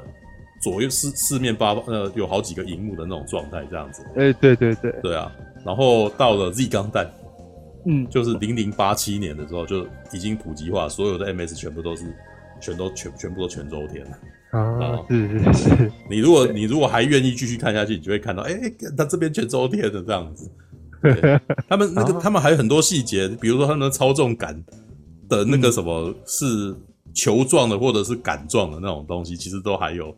因为应该是说，他们后来出了非常多的小说什么的，就是会去为这些细节另外加油添醋一番。这就是我后来讲的，就是补设定，然后 就是先前没有讲到很清楚，然后后面要卖玩具、要卖模型，然后就补设定这样子。对，好，对，OK，好，然后再来是呃那个剧情的部分。其实我我看完之后，我发现我剧情了解的部分，就是关于男主角感情的部分，我的了解跟杜哥有一点点。有一点点差异，你知道吗？嗯、就是说他，我看其实感觉那个哈萨威他是有一点怎么讲啊？嗯，呃，纯纯情处男的感觉。所以他看到这么漂亮，然后这么擅自接近他的人，一方面他是恐怖分子的头子啊，他要去，然后那个女主角又可以直接讲出他的身份，他一方面要提防这个女子，然后这是理性层面的，他要提防这个女子，然后可是他的呃，就是那个。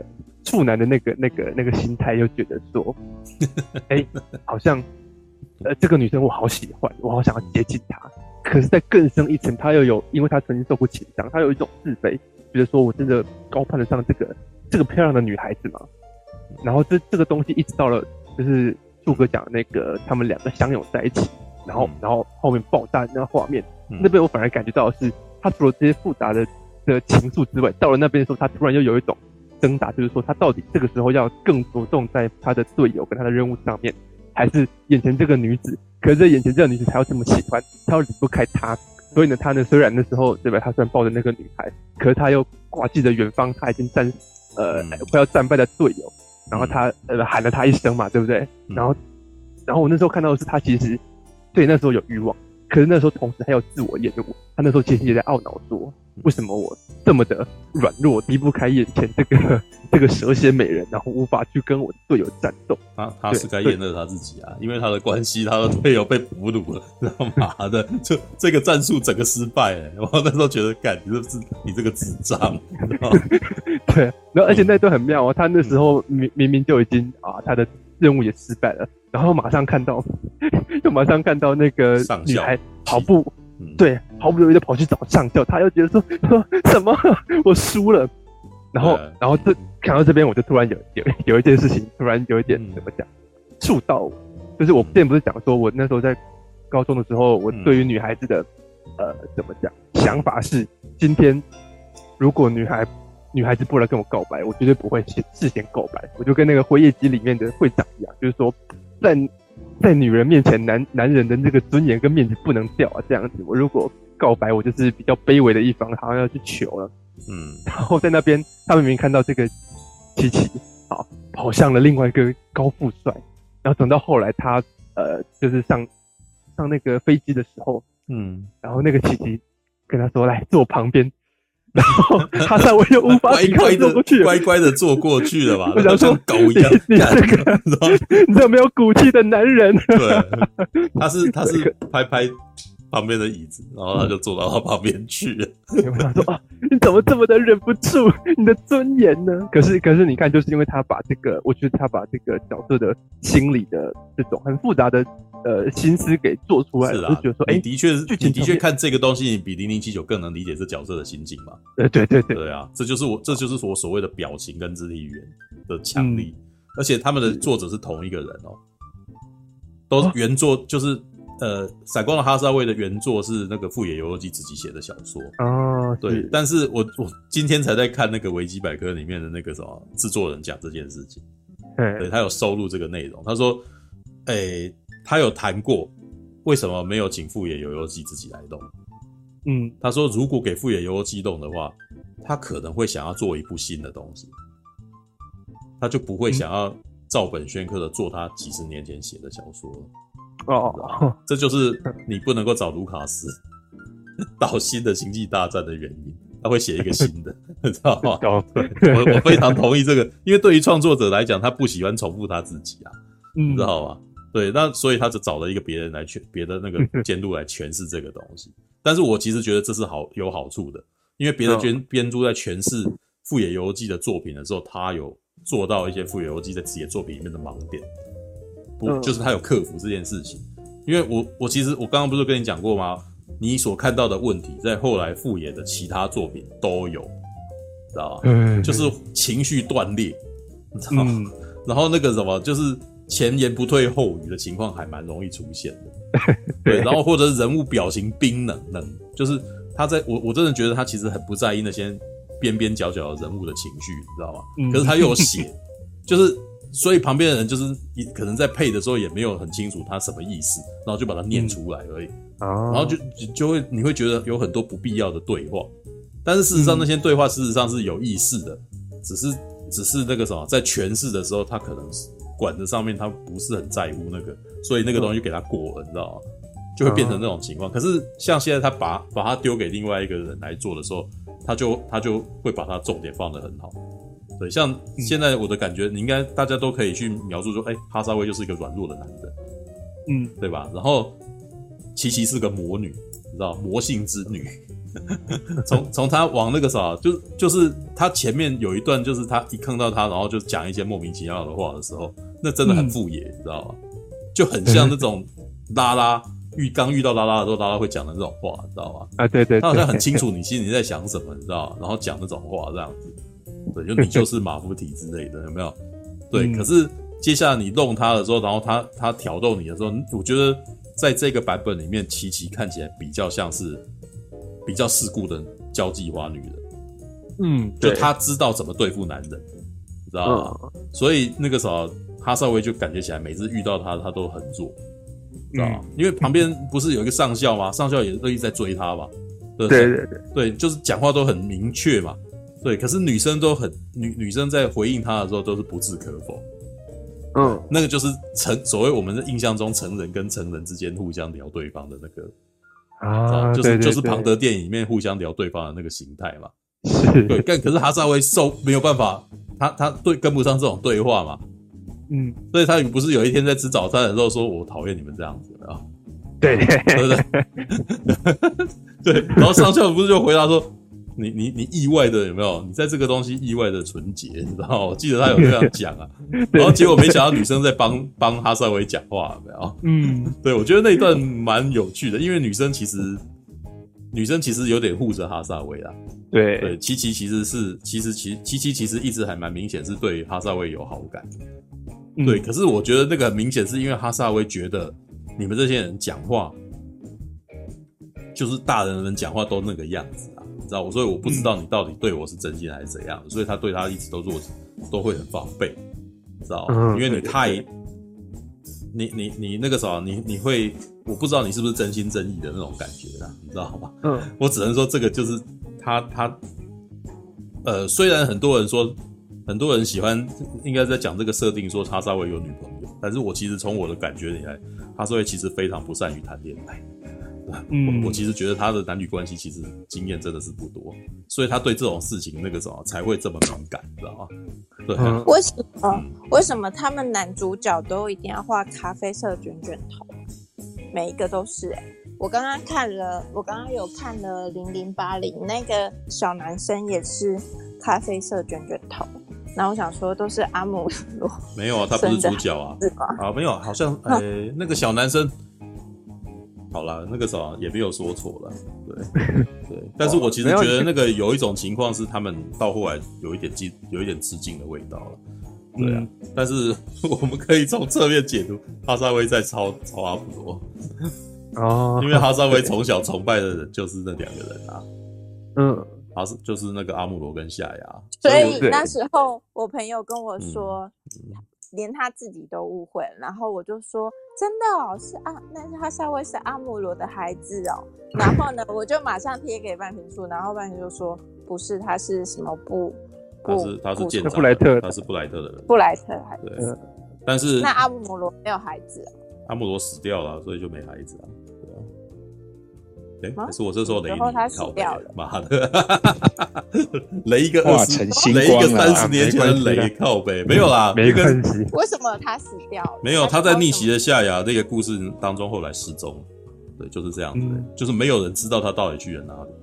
啊，苹果没看过，然后我们等了很多年，我才知道，我们才我们才在一幕当中知道他到底怎么了。哦，可是逆袭的夏亚，嗯、哦，是哦，那我是不是漏掉？没有，他最后不是推推陨石吗？对啊，对啊，那你觉得那个时候一台机器人在推陨石，它最后会怎样？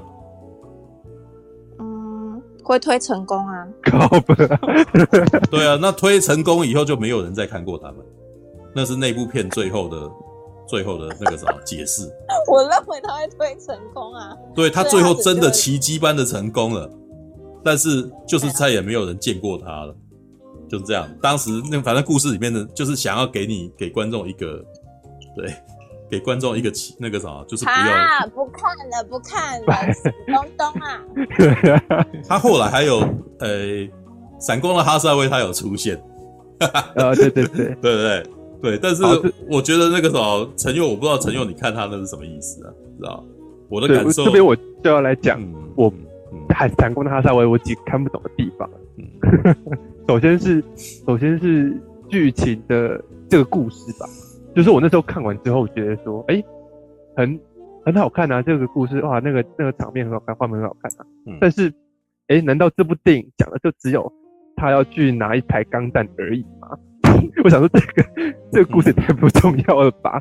后来才一查发现，哦，原来这是三部曲的第一部曲。对啊，这个故事的简单之处只有他遇到了琪琪，就是哎，对，然后下，想要拿一台钢弹，这样拿一台钢弹，这样，然后再来就是呃，就是讲的这场，就是讲说他那时候一拿到钢弹，然后呢，其实那那场戏我觉得有趣的是，虽然我不知道他们为什么要，像他原本是讲说那个女的要开呃开一台另外一台机器人，然后要去呃怎么讲拿住那个他们空投的呃这个。钢弹的呃包裹吧，这样说啊，去拿货。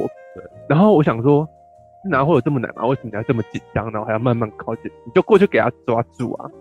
对啊，我就我又不懂为什么还要，就就很明显那个女生的经验不够啊。对啊，没有。可是对，这应该是说你已经看了一群，在零零七九看到一群很熟练的人。对，然后然后这时候你看到的时候超写实的，他在做的事情是那种在太空中做记录的动作，对不对？对对对。对，所以那个时候你会突然间觉得说，为什么这件事情很难，知道 对啊，我你看那个什么呃，《新世纪福音战士》的那个新剧场版的的 Q 也是一样，然后前面要也是要拿过来就接定真式，也是他们超粗鲁的啊，也是一样空这样子，就是不同不同，这边的感觉起来他就是很写，就是很刻意的写实。对，然后后来这也是我一直在讲说，我觉得哈闪光的哈萨威他是用凡人的观点在看整个世界，就就是他你主角就不是英雄。所以旁边的人也都不是英雄，嗯、所以他们在打的时候，其实你看到的那个视角全部都不是那种，全部都不是那种很英雄化的镜头啦。嗯，对啊，对。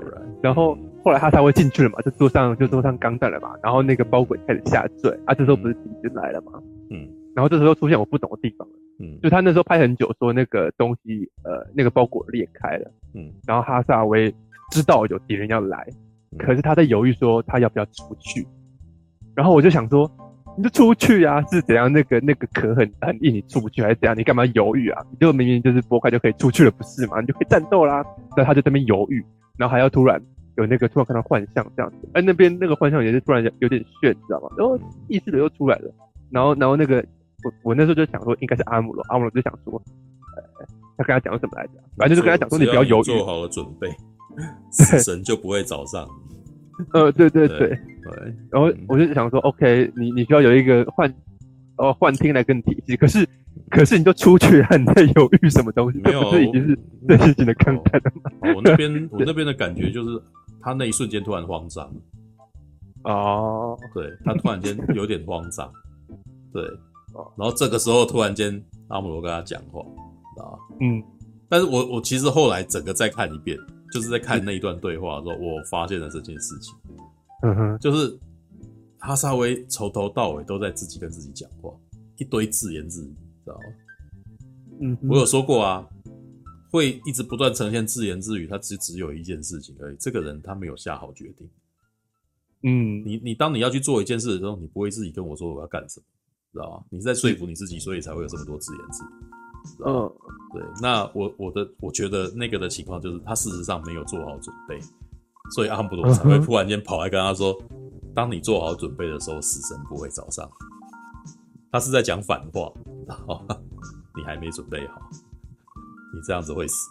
你知道我我其实觉得他是这个意思啊，对，嗯，所以他对我不懂，就是因为那时候其实我接受到接受到的也不是慌张，是他在犹豫。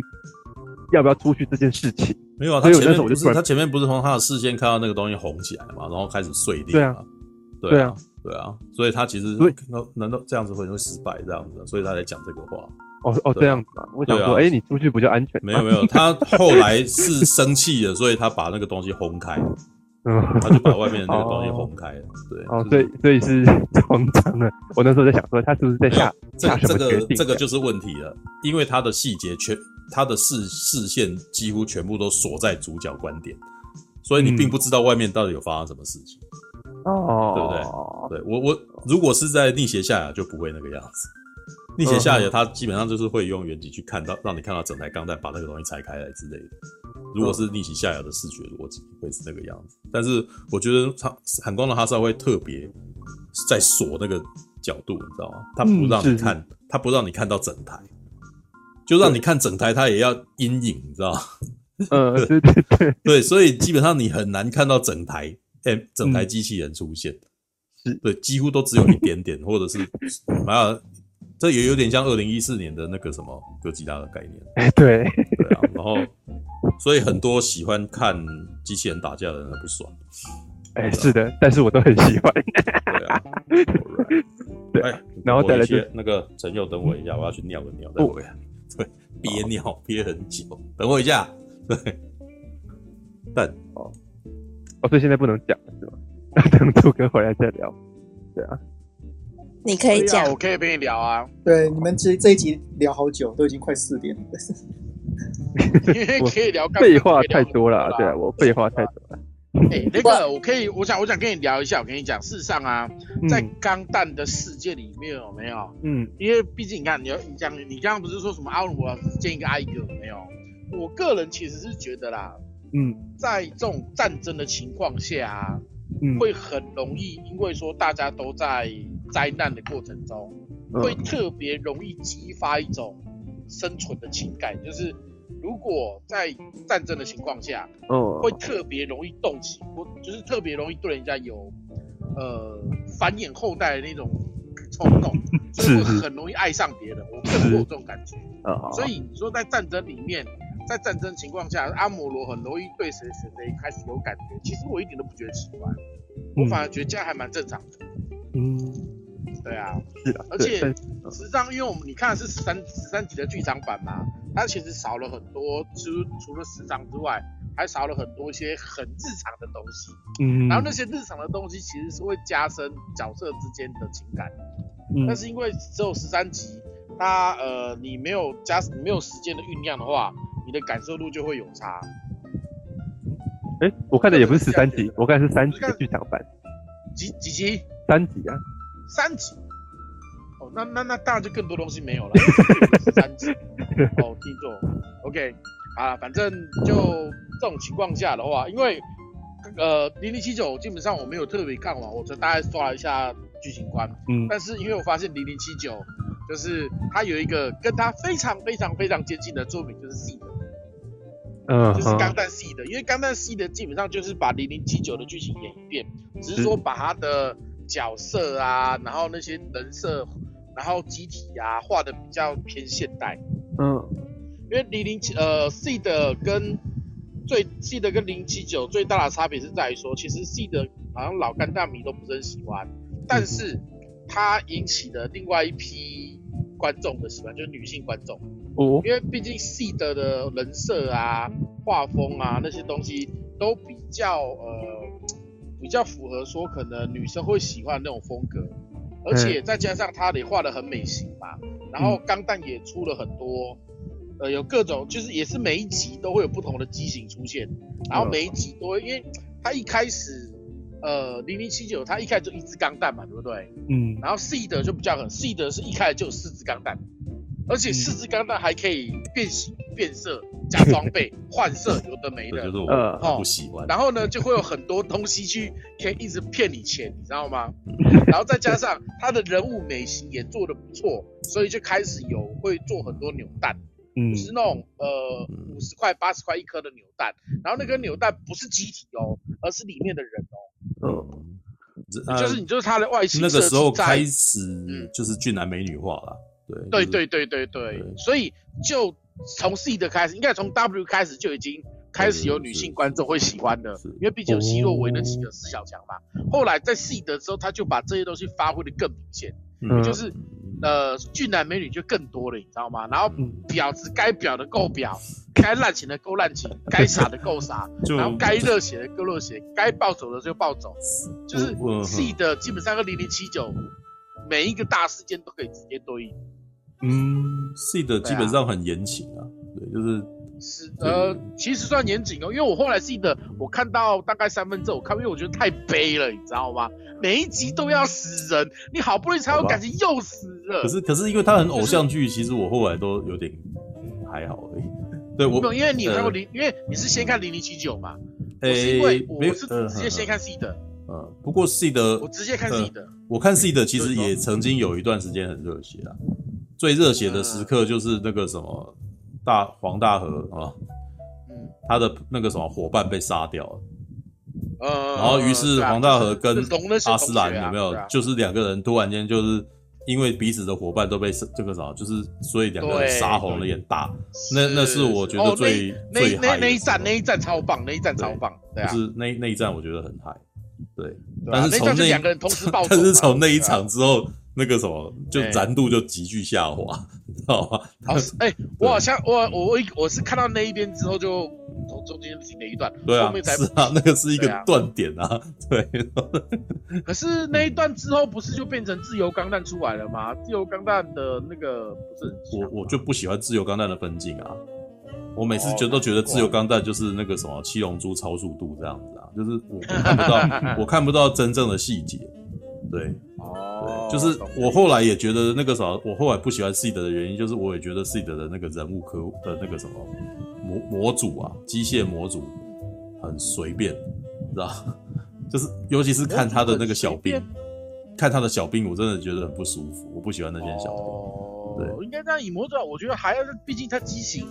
哎、欸，他 SEED 的机型超多哎、欸，但是我承当然没有 Double O 多啦，但但我承认啦，啊、就是那个什么 SEED 的那个模型是好看的，就是攻击钢弹跟攻击自由钢弹，你如果只只看它的那个钢弹本体，它还蛮它真的蛮漂亮的，对，但是我不喜欢的是，呃，他们帮他外加的那一堆东西，让我觉得是很花俏。哦，系统，对，就是。有啊，你是不是你不吐槽，你不是吐槽过吗？就是没有看过那个阿姆罗，就不要跟我讲说那个黄大龙骑有多强。对，那精神感应炮确实很强，没错啊。对，没有精神感应炮的那个动态，绝对不是龙骑兵的那个什么偷工可以去可以去。嗯，是啊，对，就是那种感觉起来那个，哎，龙骑兵感觉起来就是就是卡在那边不会动的东西。对，如果你看过逆袭的夏亚的那个什么感应炮互咬，你就绝对那个什么，你就绝对不会认为龙骑兵是很强的东西。对，龙骑兵感觉起来就是那种那个什么远端控制的一个炮台这样子。对，然后然后接下来就是一个定格画面。对，那个那个让我很不喜欢，因为我希望看动画是要看到缠斗的画面，所以后来看到机动战士 UC 里面有一段那个一开场的时候，我就很嗨呀。我看到的是那个什么，就是刹帝利哦，这一台 M 那个什么，就是出来，然后呃，他是新人类，所以他拿出了，他就把那个什么感应炮打开来，然后就有好几台杰钢，就是好几台小兵就被被击毁了。然后这时候有一台那个什么队长机，队长机就是发现可能他就是比较有经验的人，他一看他就知道对方是那个什么新人类的那个的机器机体啊，所以他就开始有战术哦，你可以看到战术，他开始在远端。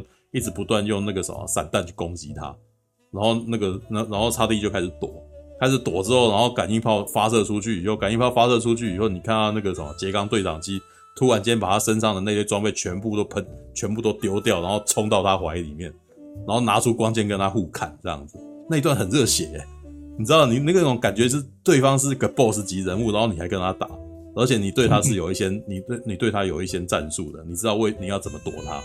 知道，赶快在远方，然后一直都不断的散弹攻击他，然后诶，对方躲掉了，然后对方开始用远程攻击攻击你的时候，你就你就冲到他怀里面，然后决定那个什么，就用你手中的光剑去砍他，然后只是到最后他输掉了，他最后的输掉其实是有一点机动力没有比的，没有比上人家，对方同时在你攻击的时候，他同时后退这样子，然后接下来就你就被他砍死，对，那一段很精彩诶。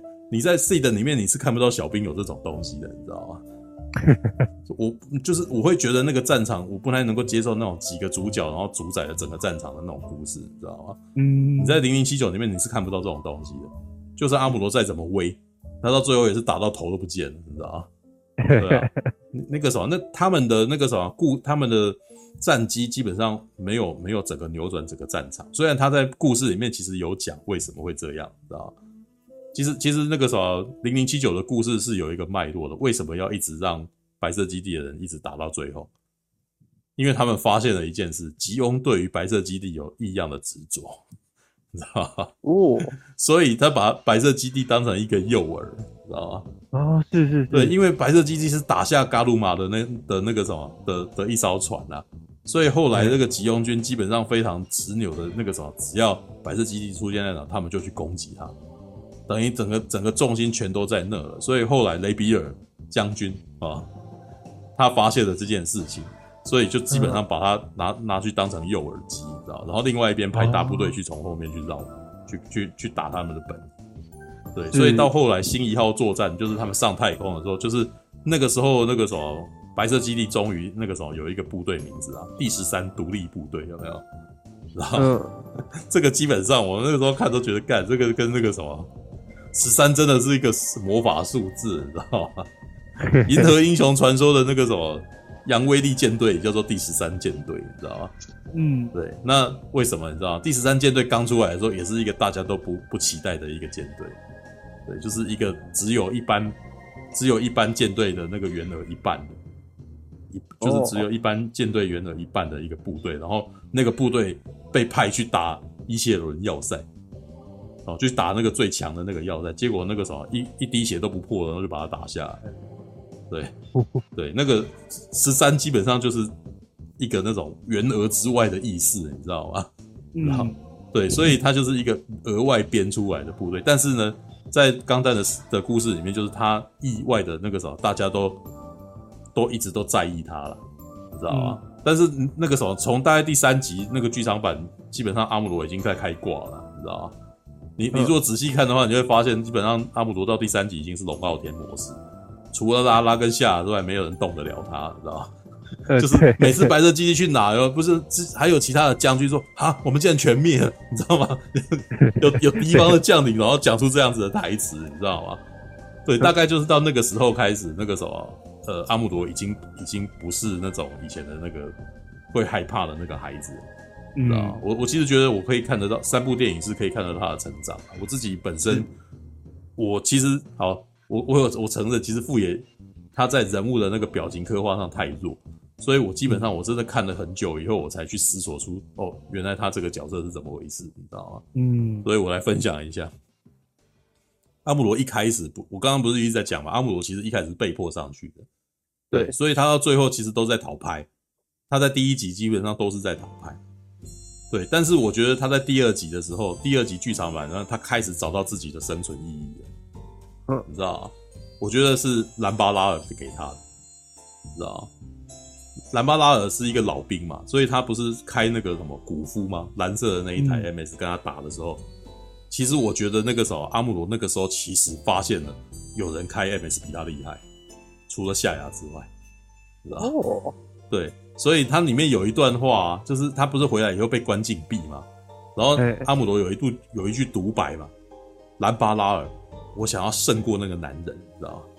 哎，对对对，对，那个是他，那就是他的人生意义，知道他找到 他找到他人生的目标了，就是他开始不讨厌开钢弹，就说他开始开始不是他以前开钢弹是那种那个什么，只有我能开，你们都要来尊敬我，你们为什么不尊敬我？啊？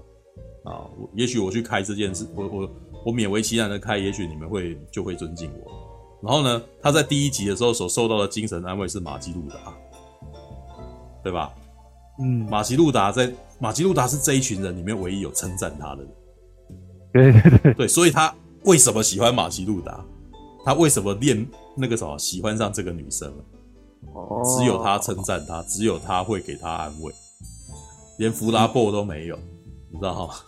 嗯，所以弗拉布只是像一个妈妈一样，你为什么不怎样？你为什么不干嘛呢？阿姆罗，你为什么又躺在那个地方？这个家伙，这个女的怎么这么烦呢？你知道吗？这个就是阿姆罗的心态啊，他他他觉得都没有人都没有人鼓励他，为什么都没有人那个什么可以给他一点那种我这我很辛苦诶、欸，我很累诶、欸，你为什么不鼓励我这样子？然后每一个人回到家来，每一个人都是你为什么在闹脾气？你怎么可以这么的那个？大家这么辛苦，你怎么还可以给人家压力？对不对？对对对对，所以所以所以仔细想想看，为什么他会喜欢上马马基路达，一点都不奇怪，你知道吗？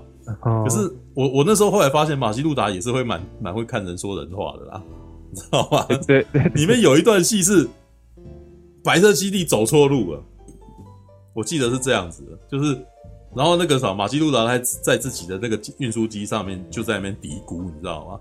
对。给没经验的人就是会这样，他有讲这一句台词，你知道吗？有你你你还记得吗？有有对，就是他还有讲白色基地既然想要这样子过海岸线，太天真，有没有？还有我记得还有讲这一句话，其实就是在那个时刻，他其实都知道说白色基地的人都是一群新兵，知道吗？对，所以那个什么，就是，但是他到了白色基地里面，他还是会讲一些那种那个什么。鼓励人家的话有没有？嗯、对，然后所以他对阿姆罗特别好，知道？对，我真的觉得他其实就是知道说阿姆罗想要听什么，他讲给他听。对，所以从此阿姆罗常常来找他，你知道？这个很清楚啊，怎么会不清楚？知道？对那后面那个时候啊，就是他开始不需要人家鼓励，然后还要去打，那真的是因为兰巴拉尔的关系，你知道吗？然后兰巴拉尔后来也认同他呀，你知道吗？就当看到孩子的时候，说里面竟然是个小孩，我的时代难道已经过去了吗？有没有？他有讲这句话嘛？对不对？对对。然后接下来那个时候，他开始变大人的时候，是因他真的真的真的，他开始接触到生离死别了。你知道吗？阿姆罗后来接触在第二集的时候，是真的真的碰到生离死别，就是一下子有两个人死在他死在他身边嘛。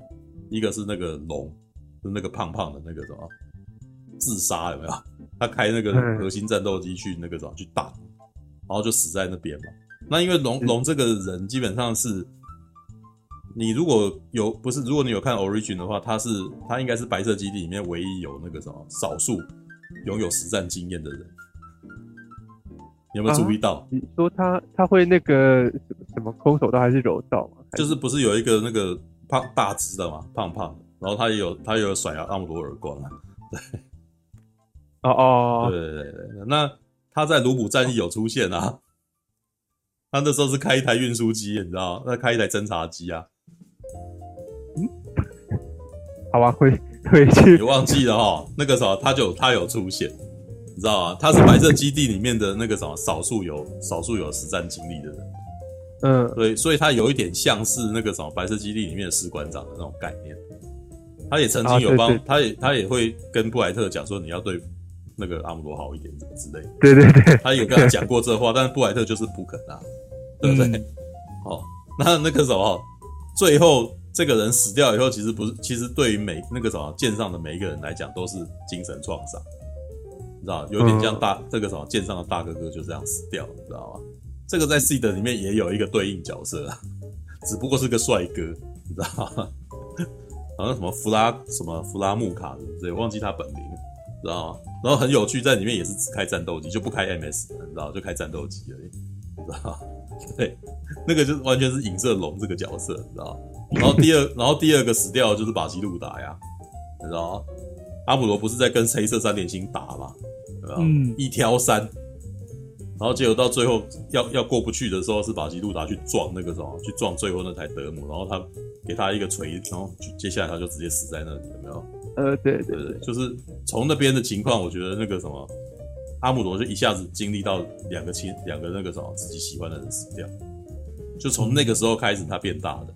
我觉得他他从那个时候开始变，个性就变了，知道？他开始变得比较会去面对一些现实，知道？就就大概知道说自己闹脾气，人还是会那个什么，旁边的人就是会死。他以前其实没有那个感觉，他在那一次，他在那两次之后就整个就变了。后来他不是去贾布罗的时候看到那个什么马吉路达未婚夫的时候，一整个很愧疚嘛，对，就觉得是因为自己的关系，然后马吉路达那个什么。就是人就是没有办法跟他的未婚夫在一起，结果那个人又死了，操！其实我觉得那边有点太过，你知道吗？那个真的是连续三发，你知道吗？超烦，你知道吗？就反正基本上你只要遇到他，他就就是好怕，很怕你不知道他要成长，你知道吗？就一直让旁边的亲友死给他看那种概念，你知道吗？真的啊，你不觉得吗？对，然后到后来，就上宇宙又一次死列加，然后又死，你知道吗？在打所罗门的时候又挂一个，你知道吗？就是那那个有点刚进来，然后大家这个时候你会觉得好像这家伙蛮厉害的，你知道吗？嗯，对他他也是一个那种老兵嘛，对不对？刚进来的时候老兵，而且他还去那个什么，就是基本上还让那个那个那个什么米莱好像还喜欢他什么之类的，有没有？对对，对，结果还亲他一下，然后觉得就出战了。出战以后，然后就又自杀又死，你知道吗？对，嗯，没有，但我就立 flag 啊！当开始铺死铺成他们的感情的时候，就是立 flag 的时候了。但但好啦，我我其实觉得那个时候，他也是因为有这些人接二连三的死，才给你制造出一种他们真的在战场上的感觉。嗯，知道？你你会有一种哇，这个这个地方真的是会死人的那种死感，因为旁边的人不能够，主要角色都不能挂嘛。所以里面每次遇到很多那个什么进场的人都死嘛，像是不是还有一个像那个凯有没有？凯基本上也有那个遇到一个他有谈过一次恋爱啊，对不对？有一个对对对，有有间谍嘛，对不对？就他也死掉了。对，但是你会发现，凯在那之前都很喜欢讲一些那个什么，很喜欢冷嘲热讽，在那件事情之后就不太那个了。哦，就在那之后也没什么他的戏了，感觉。对，不是在那之后，你只会在战场上面看到他讲话，你就比较不会看到他冷嘲热讽，你知道吗？对，就就是从那一次之后他变了，你知道吗？这还蛮明显的啊。对啊，对，那那个什么，就其实我觉得那个，所以角色的成长曲线其实有出来。对，其实如果你要仔细思考，它有那个剧本是明显完整的。只是有的时候你，你你你会被很多事件弄到，你好像不知道这个时候为什么要讲这个，你知道？嗯，对。但是其实这真的是那个什么？我觉得这还有一个原因啊，他是他是把五十集的那个饭，你知道，原定应该不止，应该不到五十集，把它硬剪成三部片，嗯的的结果了，对，把一些那种太。太无敌铁金刚式的东西全都剪掉，然后把一些那个东西浓缩起来，把它放上去，这样子。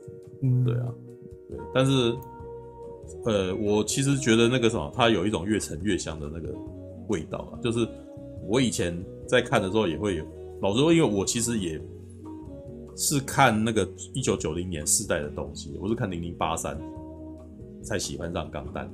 哦，对，我我记得我是先看零零八三。对，然后后来看逆袭下阳就回就回不去了这样子，对，然后零零七九也是一样回头做功课，嗯，对，所以那个什么，我基本上也在一开始是不吃那个东西，但是老实说一样的情况，你看久就习惯了，啊，真的是看 真的是看久就习惯，知道吗？而且因为那个时候日本真的很多很多节目很喜欢在很喜欢谈这个东西，所以他们会一直不断的拿那个。然后一调那个画面出来，所以你看久真的觉得那个也还好啦，知道吧？也没有说都不好啦。对啊，OK，零零七九，好啦，那个时候，哎，你你之前那个，你刚刚那个什么，那个闪光的哈萨威那个什么，还有什么？对啊，应该还好啊，最后就是配乐的问题而已啊。对啊，但是大家应该都听得出来。我 我，可是我其实觉得他那个配乐基本上是完全是那个角色问题。对，角色问题。对。我你你在讲那个什么细钢弹的那个音乐，好像还没有到，没有很热血，对不对？对。喂，啊？对啊，因为你刚刚不是写了一篇，就是说那个什么，你觉得细钢弹跟那个什么，呃，福福布隆之的未来啊的战士没有啦，闪光的哈萨威啦，闪光，对啊，就是对啊，呃，嗯，哦，他是他是，好，总之就是闪光的哈萨威，因为。其实那时候我去看论坛，就有一些人，我怀疑他可能就是不是怎么讲，就是反正是有网友，他就讲说他怎么觉得《闪光的哈萨威》很像诺兰电影哦。然后我那时候还没看到嘛，然后我是准备要看的，我就半信半疑的，怎么可能啊？怎么可能刚刚拍的跟诺兰电影一样啊？嗯，对。然后，然后但是看了之后，哎，首先他第一个出来的那个那个音乐啊。滴答滴答声，就哎、欸，还真的有一点那种味道。他他就是学那个什么，也不是学啊，他就是跟呃汉斯季默很像，他会用一些呃音效去表现某种某种张力，这样。他其实有呃，这这表现手法是相同的这样子。然后再加上你看啊，这个闪光哈萨威不是说他很像零零七电影嘛？嗯。然后后来也发现，其实诺兰有把很多零零七电影的元素加在他电影里面。对啊，OK，这个东西。还真的是言之成理，两个确实有相似性。嗯，而且去查资料就发现，他们真的在制作上，嗯，呃，他们是有故意要让这个闪光哈萨维风格跟质感去接近诺兰电影，嗯，他们真的是故意要这样做的。嗯，可是问题就是，哈，我觉得那个那个编曲家的可能是习惯的风格吧，或者说，呃，他们呃编曲的逻辑不一样。就是你看，虽然汉斯季默他在编曲的时候，他也是用比较极简的。他不是那种很旋律式、很复杂的呃那个旋律去给你做出一个主题啊，然后起承转合啊。其实他是用一些很重复的呃段落，然后呢去把它呃，所以他就自称说自己的音乐是极简风的音乐嘛。可是汉斯季默他厉害的是他在不同的不同的音乐，然后呢这个重复的声音的时候，他是把声音给堆叠起来。所以当声音越叠越多层的时候，层次越多的时候，其实我们听到那个好。就是，呃，人家在讲的越来越大声的音乐的时候，你的情绪也是会跟着起伏的。所所以当它越叠越越多什么的时候，你也会越来越觉得说，OK，情绪起来了。嗯，但是，嗯嗯嗯嗯，我自己觉得，呃，这个配乐叫什么？也泽野弘之，他确实学到了那个极简风的音效跟编曲，呃，写旋律的方式，重复的可能，呃，重复的乐句啊，然后或是比较长的那个音节音，去这样子，呃。简单的旋律去叠出一段旋律，可是他并没有学到汉斯季默的那个呃很多很多层堆叠起来的那个那个层次感，所以那个音乐就听起来很单薄，就没有办法渲染感情，你知道吗？我在看的时候就觉得说这个画面这么漂亮，嗯，好，战斗场面这么精彩，可是那个 配乐的存在感好低哦，就说你甚至不要说配乐有没有办法帮这个画面去渲染情感，让我们有更多的感动。你甚至会看完之后觉得说啊，刚刚有有配乐过吗？这样子，有到那么严重吗？就是就是你听完之后，例如说你在看完 John Williams 的配乐之后，你可能会有一些旋律记起来，好，那汉斯季默电影的时候，你可能记不起来的旋律，可是你会记得说有某一段的配乐让我很有感觉，存在感很高的意思。可是，在《闪光的哈萨维》啊，你看完之后，你就回想配乐，你会觉得说，哎、欸，好，除了我刚刚说的那个前面的那个 滴答滴答声之外，我还想说，哎、欸，后面有有配乐吗？我还特地回去看，哦，原来真的有配乐，但是呢，就是很单薄这样子，对啊，好吧，也许是，我觉得也许可能是泽野，这不是泽野弘之擅长的一个东西吧。但是我应该是说，我看《闪光哈萨维》，我其实并不觉得音乐不好啊。但是我是觉得，但是他让我拥有记忆点的时候，嗯，都不是在战斗的时候。我最有记忆点的就是那台 MS 毁掉的时候，就他们两个在那抱在那边摸来摸去的时候，知道哦，是那一段的音乐是很抒情的。是弦乐，很很抒情这样子。对，那、啊、至于你讲说不热血，我其实是觉得，因为本来就没有要热血。对，我我有说、呃我，我有说过角色动机这件事情啊。是，对，就是当角色下定决心的时候，那个音乐才会昂扬起来。嗯，对，所以我觉得，为什么你刚刚没听懂？你知道？因为我讲的是曲目哦，他讲的是那那首歌叫做《细钢弹》，知道？就习近平钢弹，知道？对，因为他那个 他那个他那个符号叫做 C 哦，C 哦，我知哦，我知道，所以他才说 C G 呀，有没有 C G？你知道那个那个那一个曲目就叫 C G，你知道吗？对，是是是。但是 C G 你听他的音音乐，跟我那时候就还特地回去听你讲完，我特地回去看看哈萨威那一场，那一那一场他在干什么？嗯哦，结果那一场哈萨威一直不断自言自语，嗯，然后我看完了，感觉就是。这个人还没准备好，而且他还有点胆怯，不然他总会看到阿姆罗跟他讲话嘛，对不对？对。然后他不是还胆，就是说，哎，有要出事了，有没有？就是你那时候讲说他为什么不打破嘛？音乐就是下在那个地方。对对。所以这个时候的音乐，事实上是犹豫不决的，他还没有，他没有，他没有，他还没有准备好。所以这个音乐是不会是昂扬的东西。你这样讲我就懂了，因为我那时候回去看的时候，我其实也回去听。然后他那时候也是用比较长的音去，呃，嗯，去就是配那个他在那个包裹在下坠的时候，嗯嗯的那个画面，嗯，然后我就在想说，OK，我懂你的配乐逻辑，可是以如果是汉斯季默来配这段的话，他的那个音会一直叠上去，所以他越下坠就觉得越紧张，他要爬出来。我觉得那是我我个人觉得那是成本问题啊。哦，真的吗？对，我觉得那个应该是成本问题。所以你看呢，我看画面跟看配乐的的感觉是一样的。那个画面是给我说，对啊，你为什么要犹豫？你为什么不爬出去？那音乐也是，他就是你为什么不昂扬起来？音乐也是犹豫的，所以他对对对。诶，我个人建议你先不要看零零八三，我建议你明天 Netflix 先去点逆邪下来看。哦，对，你看完逆邪下来以后，然后我还希望你能够再看 UC 的第一集。机动战士钢弹游戏，就是我刚刚在提那个什么刹帝利跟那个什么杰刚打斗，嗯嗯嗯，然后呢，那一场戏也是泽野弘之做音乐的，嗯，然后你你就可以听到昂扬的泽野弘之是怎么那那那那一场戏的两个人都都是下定决心在打架，就是没有在没有任何犹豫不决的情绪在里头，然后你你就感觉到音乐超屌了，然后 对，因为我我觉得那个啥，你可能是从那个什么，因为你可能是因为从那个你呃闪光的哈萨维认识了泽野弘之这个人，嗯嗯，是吗？你之前有看《进击的巨人》吗？之前泽野弘动画之前配过什么？总之没印象。没有啊，泽野弘之就是《进击的巨人》的音乐啊。哦，那那也没看哦，你没看，那好吧，那就是你就是因为你先从闪光的哈萨维认识泽野弘之，嗯，对，所以当你说泽野弘之的音乐不好的时候，我觉得有点那哎，知道，因为他已经成名，他基本上成名了快十年了，就是就是就是呃，他。就是机动战士 UC 让突然间让人家知道，我靠，这个作曲家好厉害之类的。嗯，对，因为那个那那一段是有一点钢弹那个时间点有点沉寂的多年以后，终于有一个 OBA 出来之后，然后这首这有点像是很多年来成那个什么，可以说他很久没有好新作品，没有很久没有让人家印象深刻的好作品，结果来一个这个，然后突然间大家。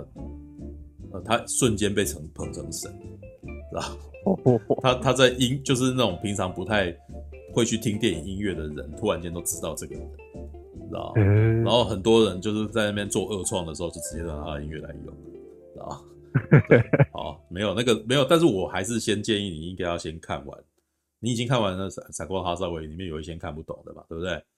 对，有一些不不了解的片段，所以我才会建议你去看《逆邪下》呀。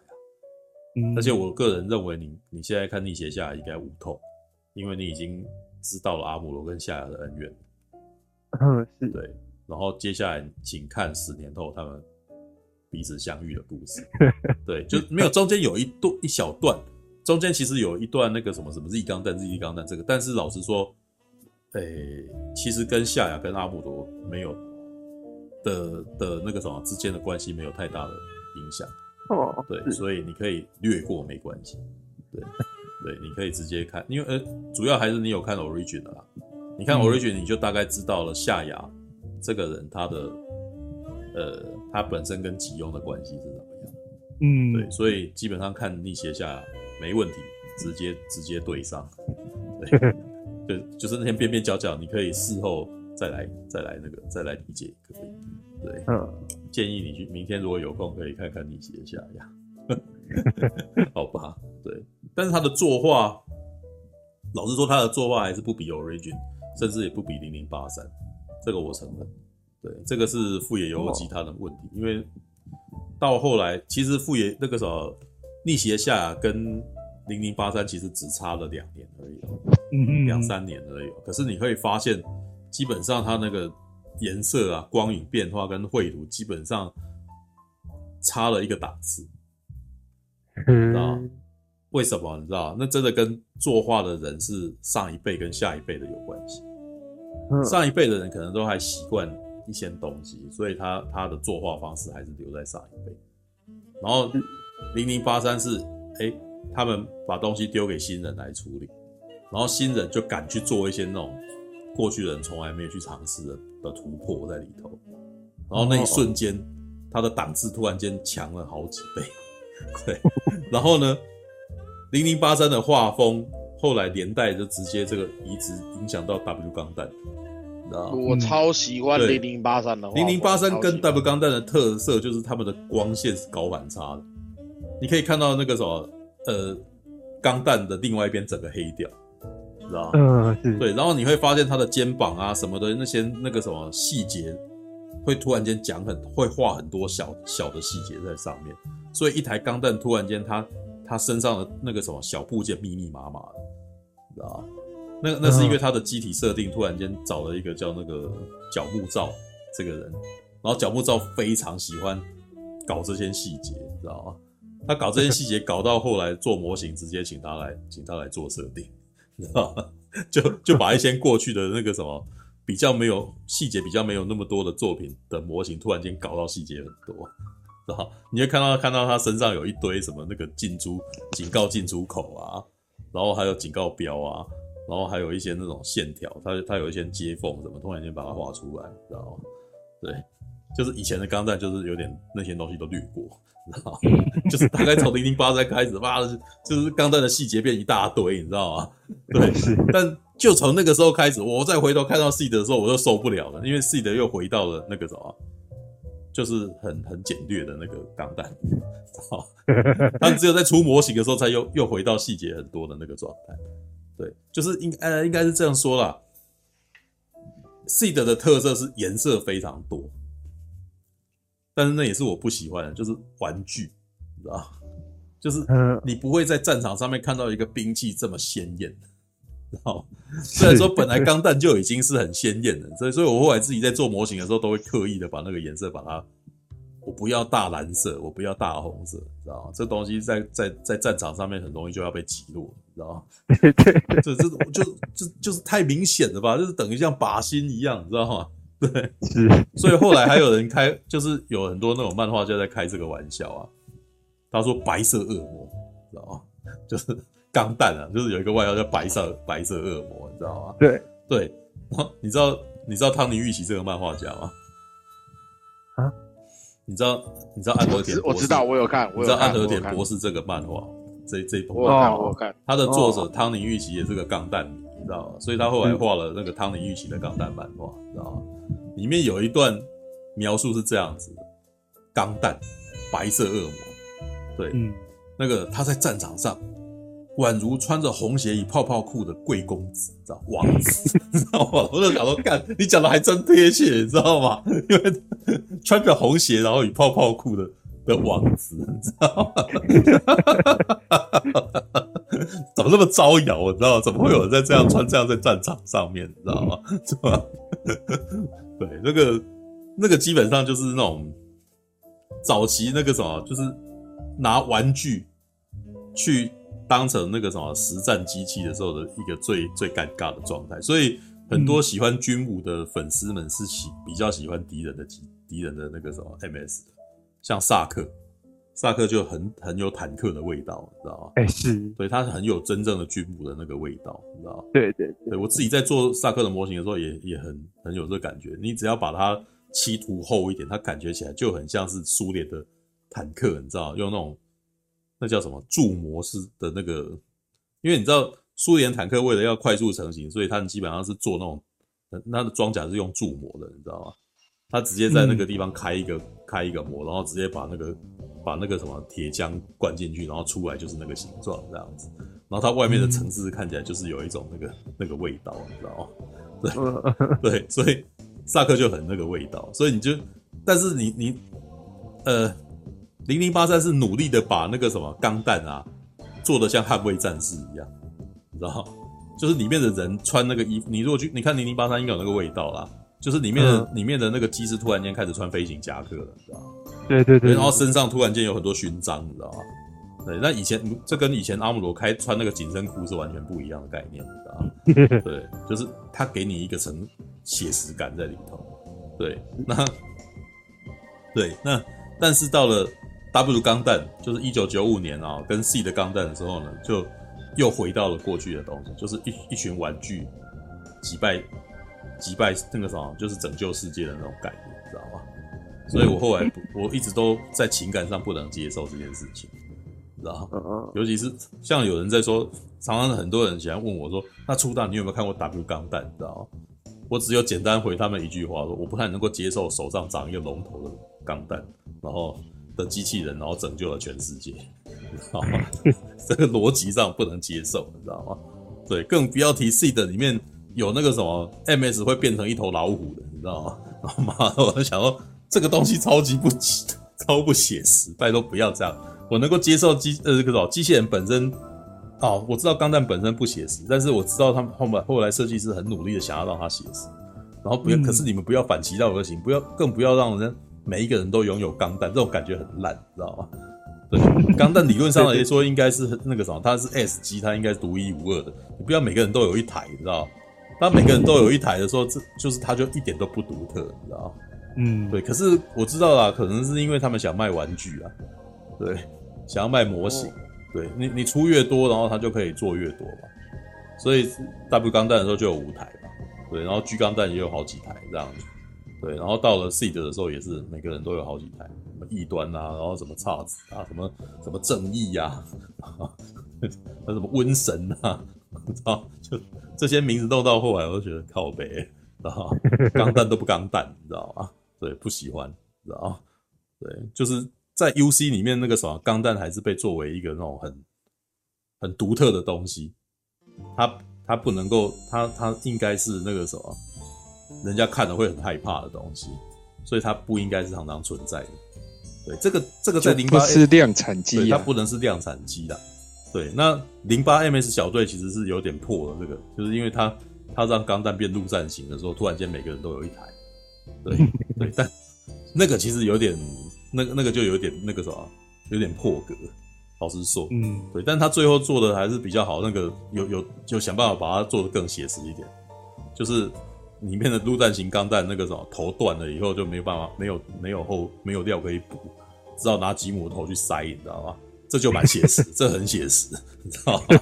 对 对，那对啊，那那个什么零零八三也是啊，你看有一台试作机，你知道大家还要抢，知道谁可以开那台试作机有没有？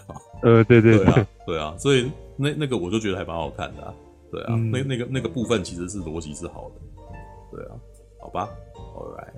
好啦好啦，哎、欸，四点了，干什么？今天好好可怕。只要讲钢弹，时间变长啊。哎、欸，我都还憋尿，你知道就是那个时候，到后来我真的受不了，去尿尿。好吧，Alright，好啦。我刚刚看了一下零零八三，我觉得那男生好像 Top Gun 的汤姆克鲁斯。我已经说过了。对，因为因为零零八三就是 Top Gun，对，就连妮娜帕普顿，她基本上也是。捍卫战士里面那个女主角直接转过来，嗯，对对对。刚刚想说这不是汤姆克鲁斯练 Top Gun，然后对啊，还蛮像的，啊。但是但是但是那个什么，那个角色没有没有汤姆克鲁斯那么那么拽啊。他在里面是个乖宝宝，嗯，是一个不喜欢吃红萝卜的人，然后然后每次厨师都会丢一堆红萝卜给他这样子。对，我有看过吗？你没有看过。但是我曾经在实况里面讲过，然后还拿过对比图给你看。对，那上一次你叫我看是什么？好像一大串，也是我零零八三啊，是零零八三，是零零八三。对，我就是那个初恋五十次的那种女主角，就是就是 那个记忆体他妈超小，你知道？大概除了他本身的论文之外，其他的东西就不在意那种感觉。对，好了好了，就可以可以懂。好了好了，我觉得好像蛮好看的。我刚刚觉得他的歌好好听，哦，没事。对啊，音乐很好听啊，我超喜欢他前面。对，而且我很喜欢那个。因为他说去，嗯，他说去天堂，他说 Go in。哦，Paradise，那个是第一集的那个时候，我很喜欢那一首歌。对，那那是插入歌，插入歌，就是他们两他们在那个练习的时候的那首歌啊。对。哦。好，晚安。All right，晚安啦。晚安。好，明天突然就可以的话，明天晚安，晚安。对，他想要从头到尾不讲话，最后讲了晚安。看，晚安。好啊，陪我到四点，我真的是超感动。不要这样，就明明就是自己没办法唱，然后就陪陪到四点。看，哎，我们好像没有聊那个不要的短片。对，下次再聊啊？下次再聊啊。四点了，不要在四点的时候突然间丢一个我们可能会讲很多的事的题材。好吧，All right，OK，好了，感谢大家的收看，我们下个礼拜再见啊。我等一下，我等一下看黑寡妇。好啊，啊哦，你要看英文字幕啊？翻墙啊，对啊。哦，好吧，加油。对，我要去睡觉。对，晚安，晚安，拜拜，拜拜。阿姆罗。为什么你唔去完成家己的任务呢？起来！啊，莫安尼啦！你若真正想要互更大出战，那呢你家己去使就好啊！我，啊，你你俩准我是一个无出头的人吗？啊，又搁甲我使，连阮老爸妈妈你甲我拍过呢！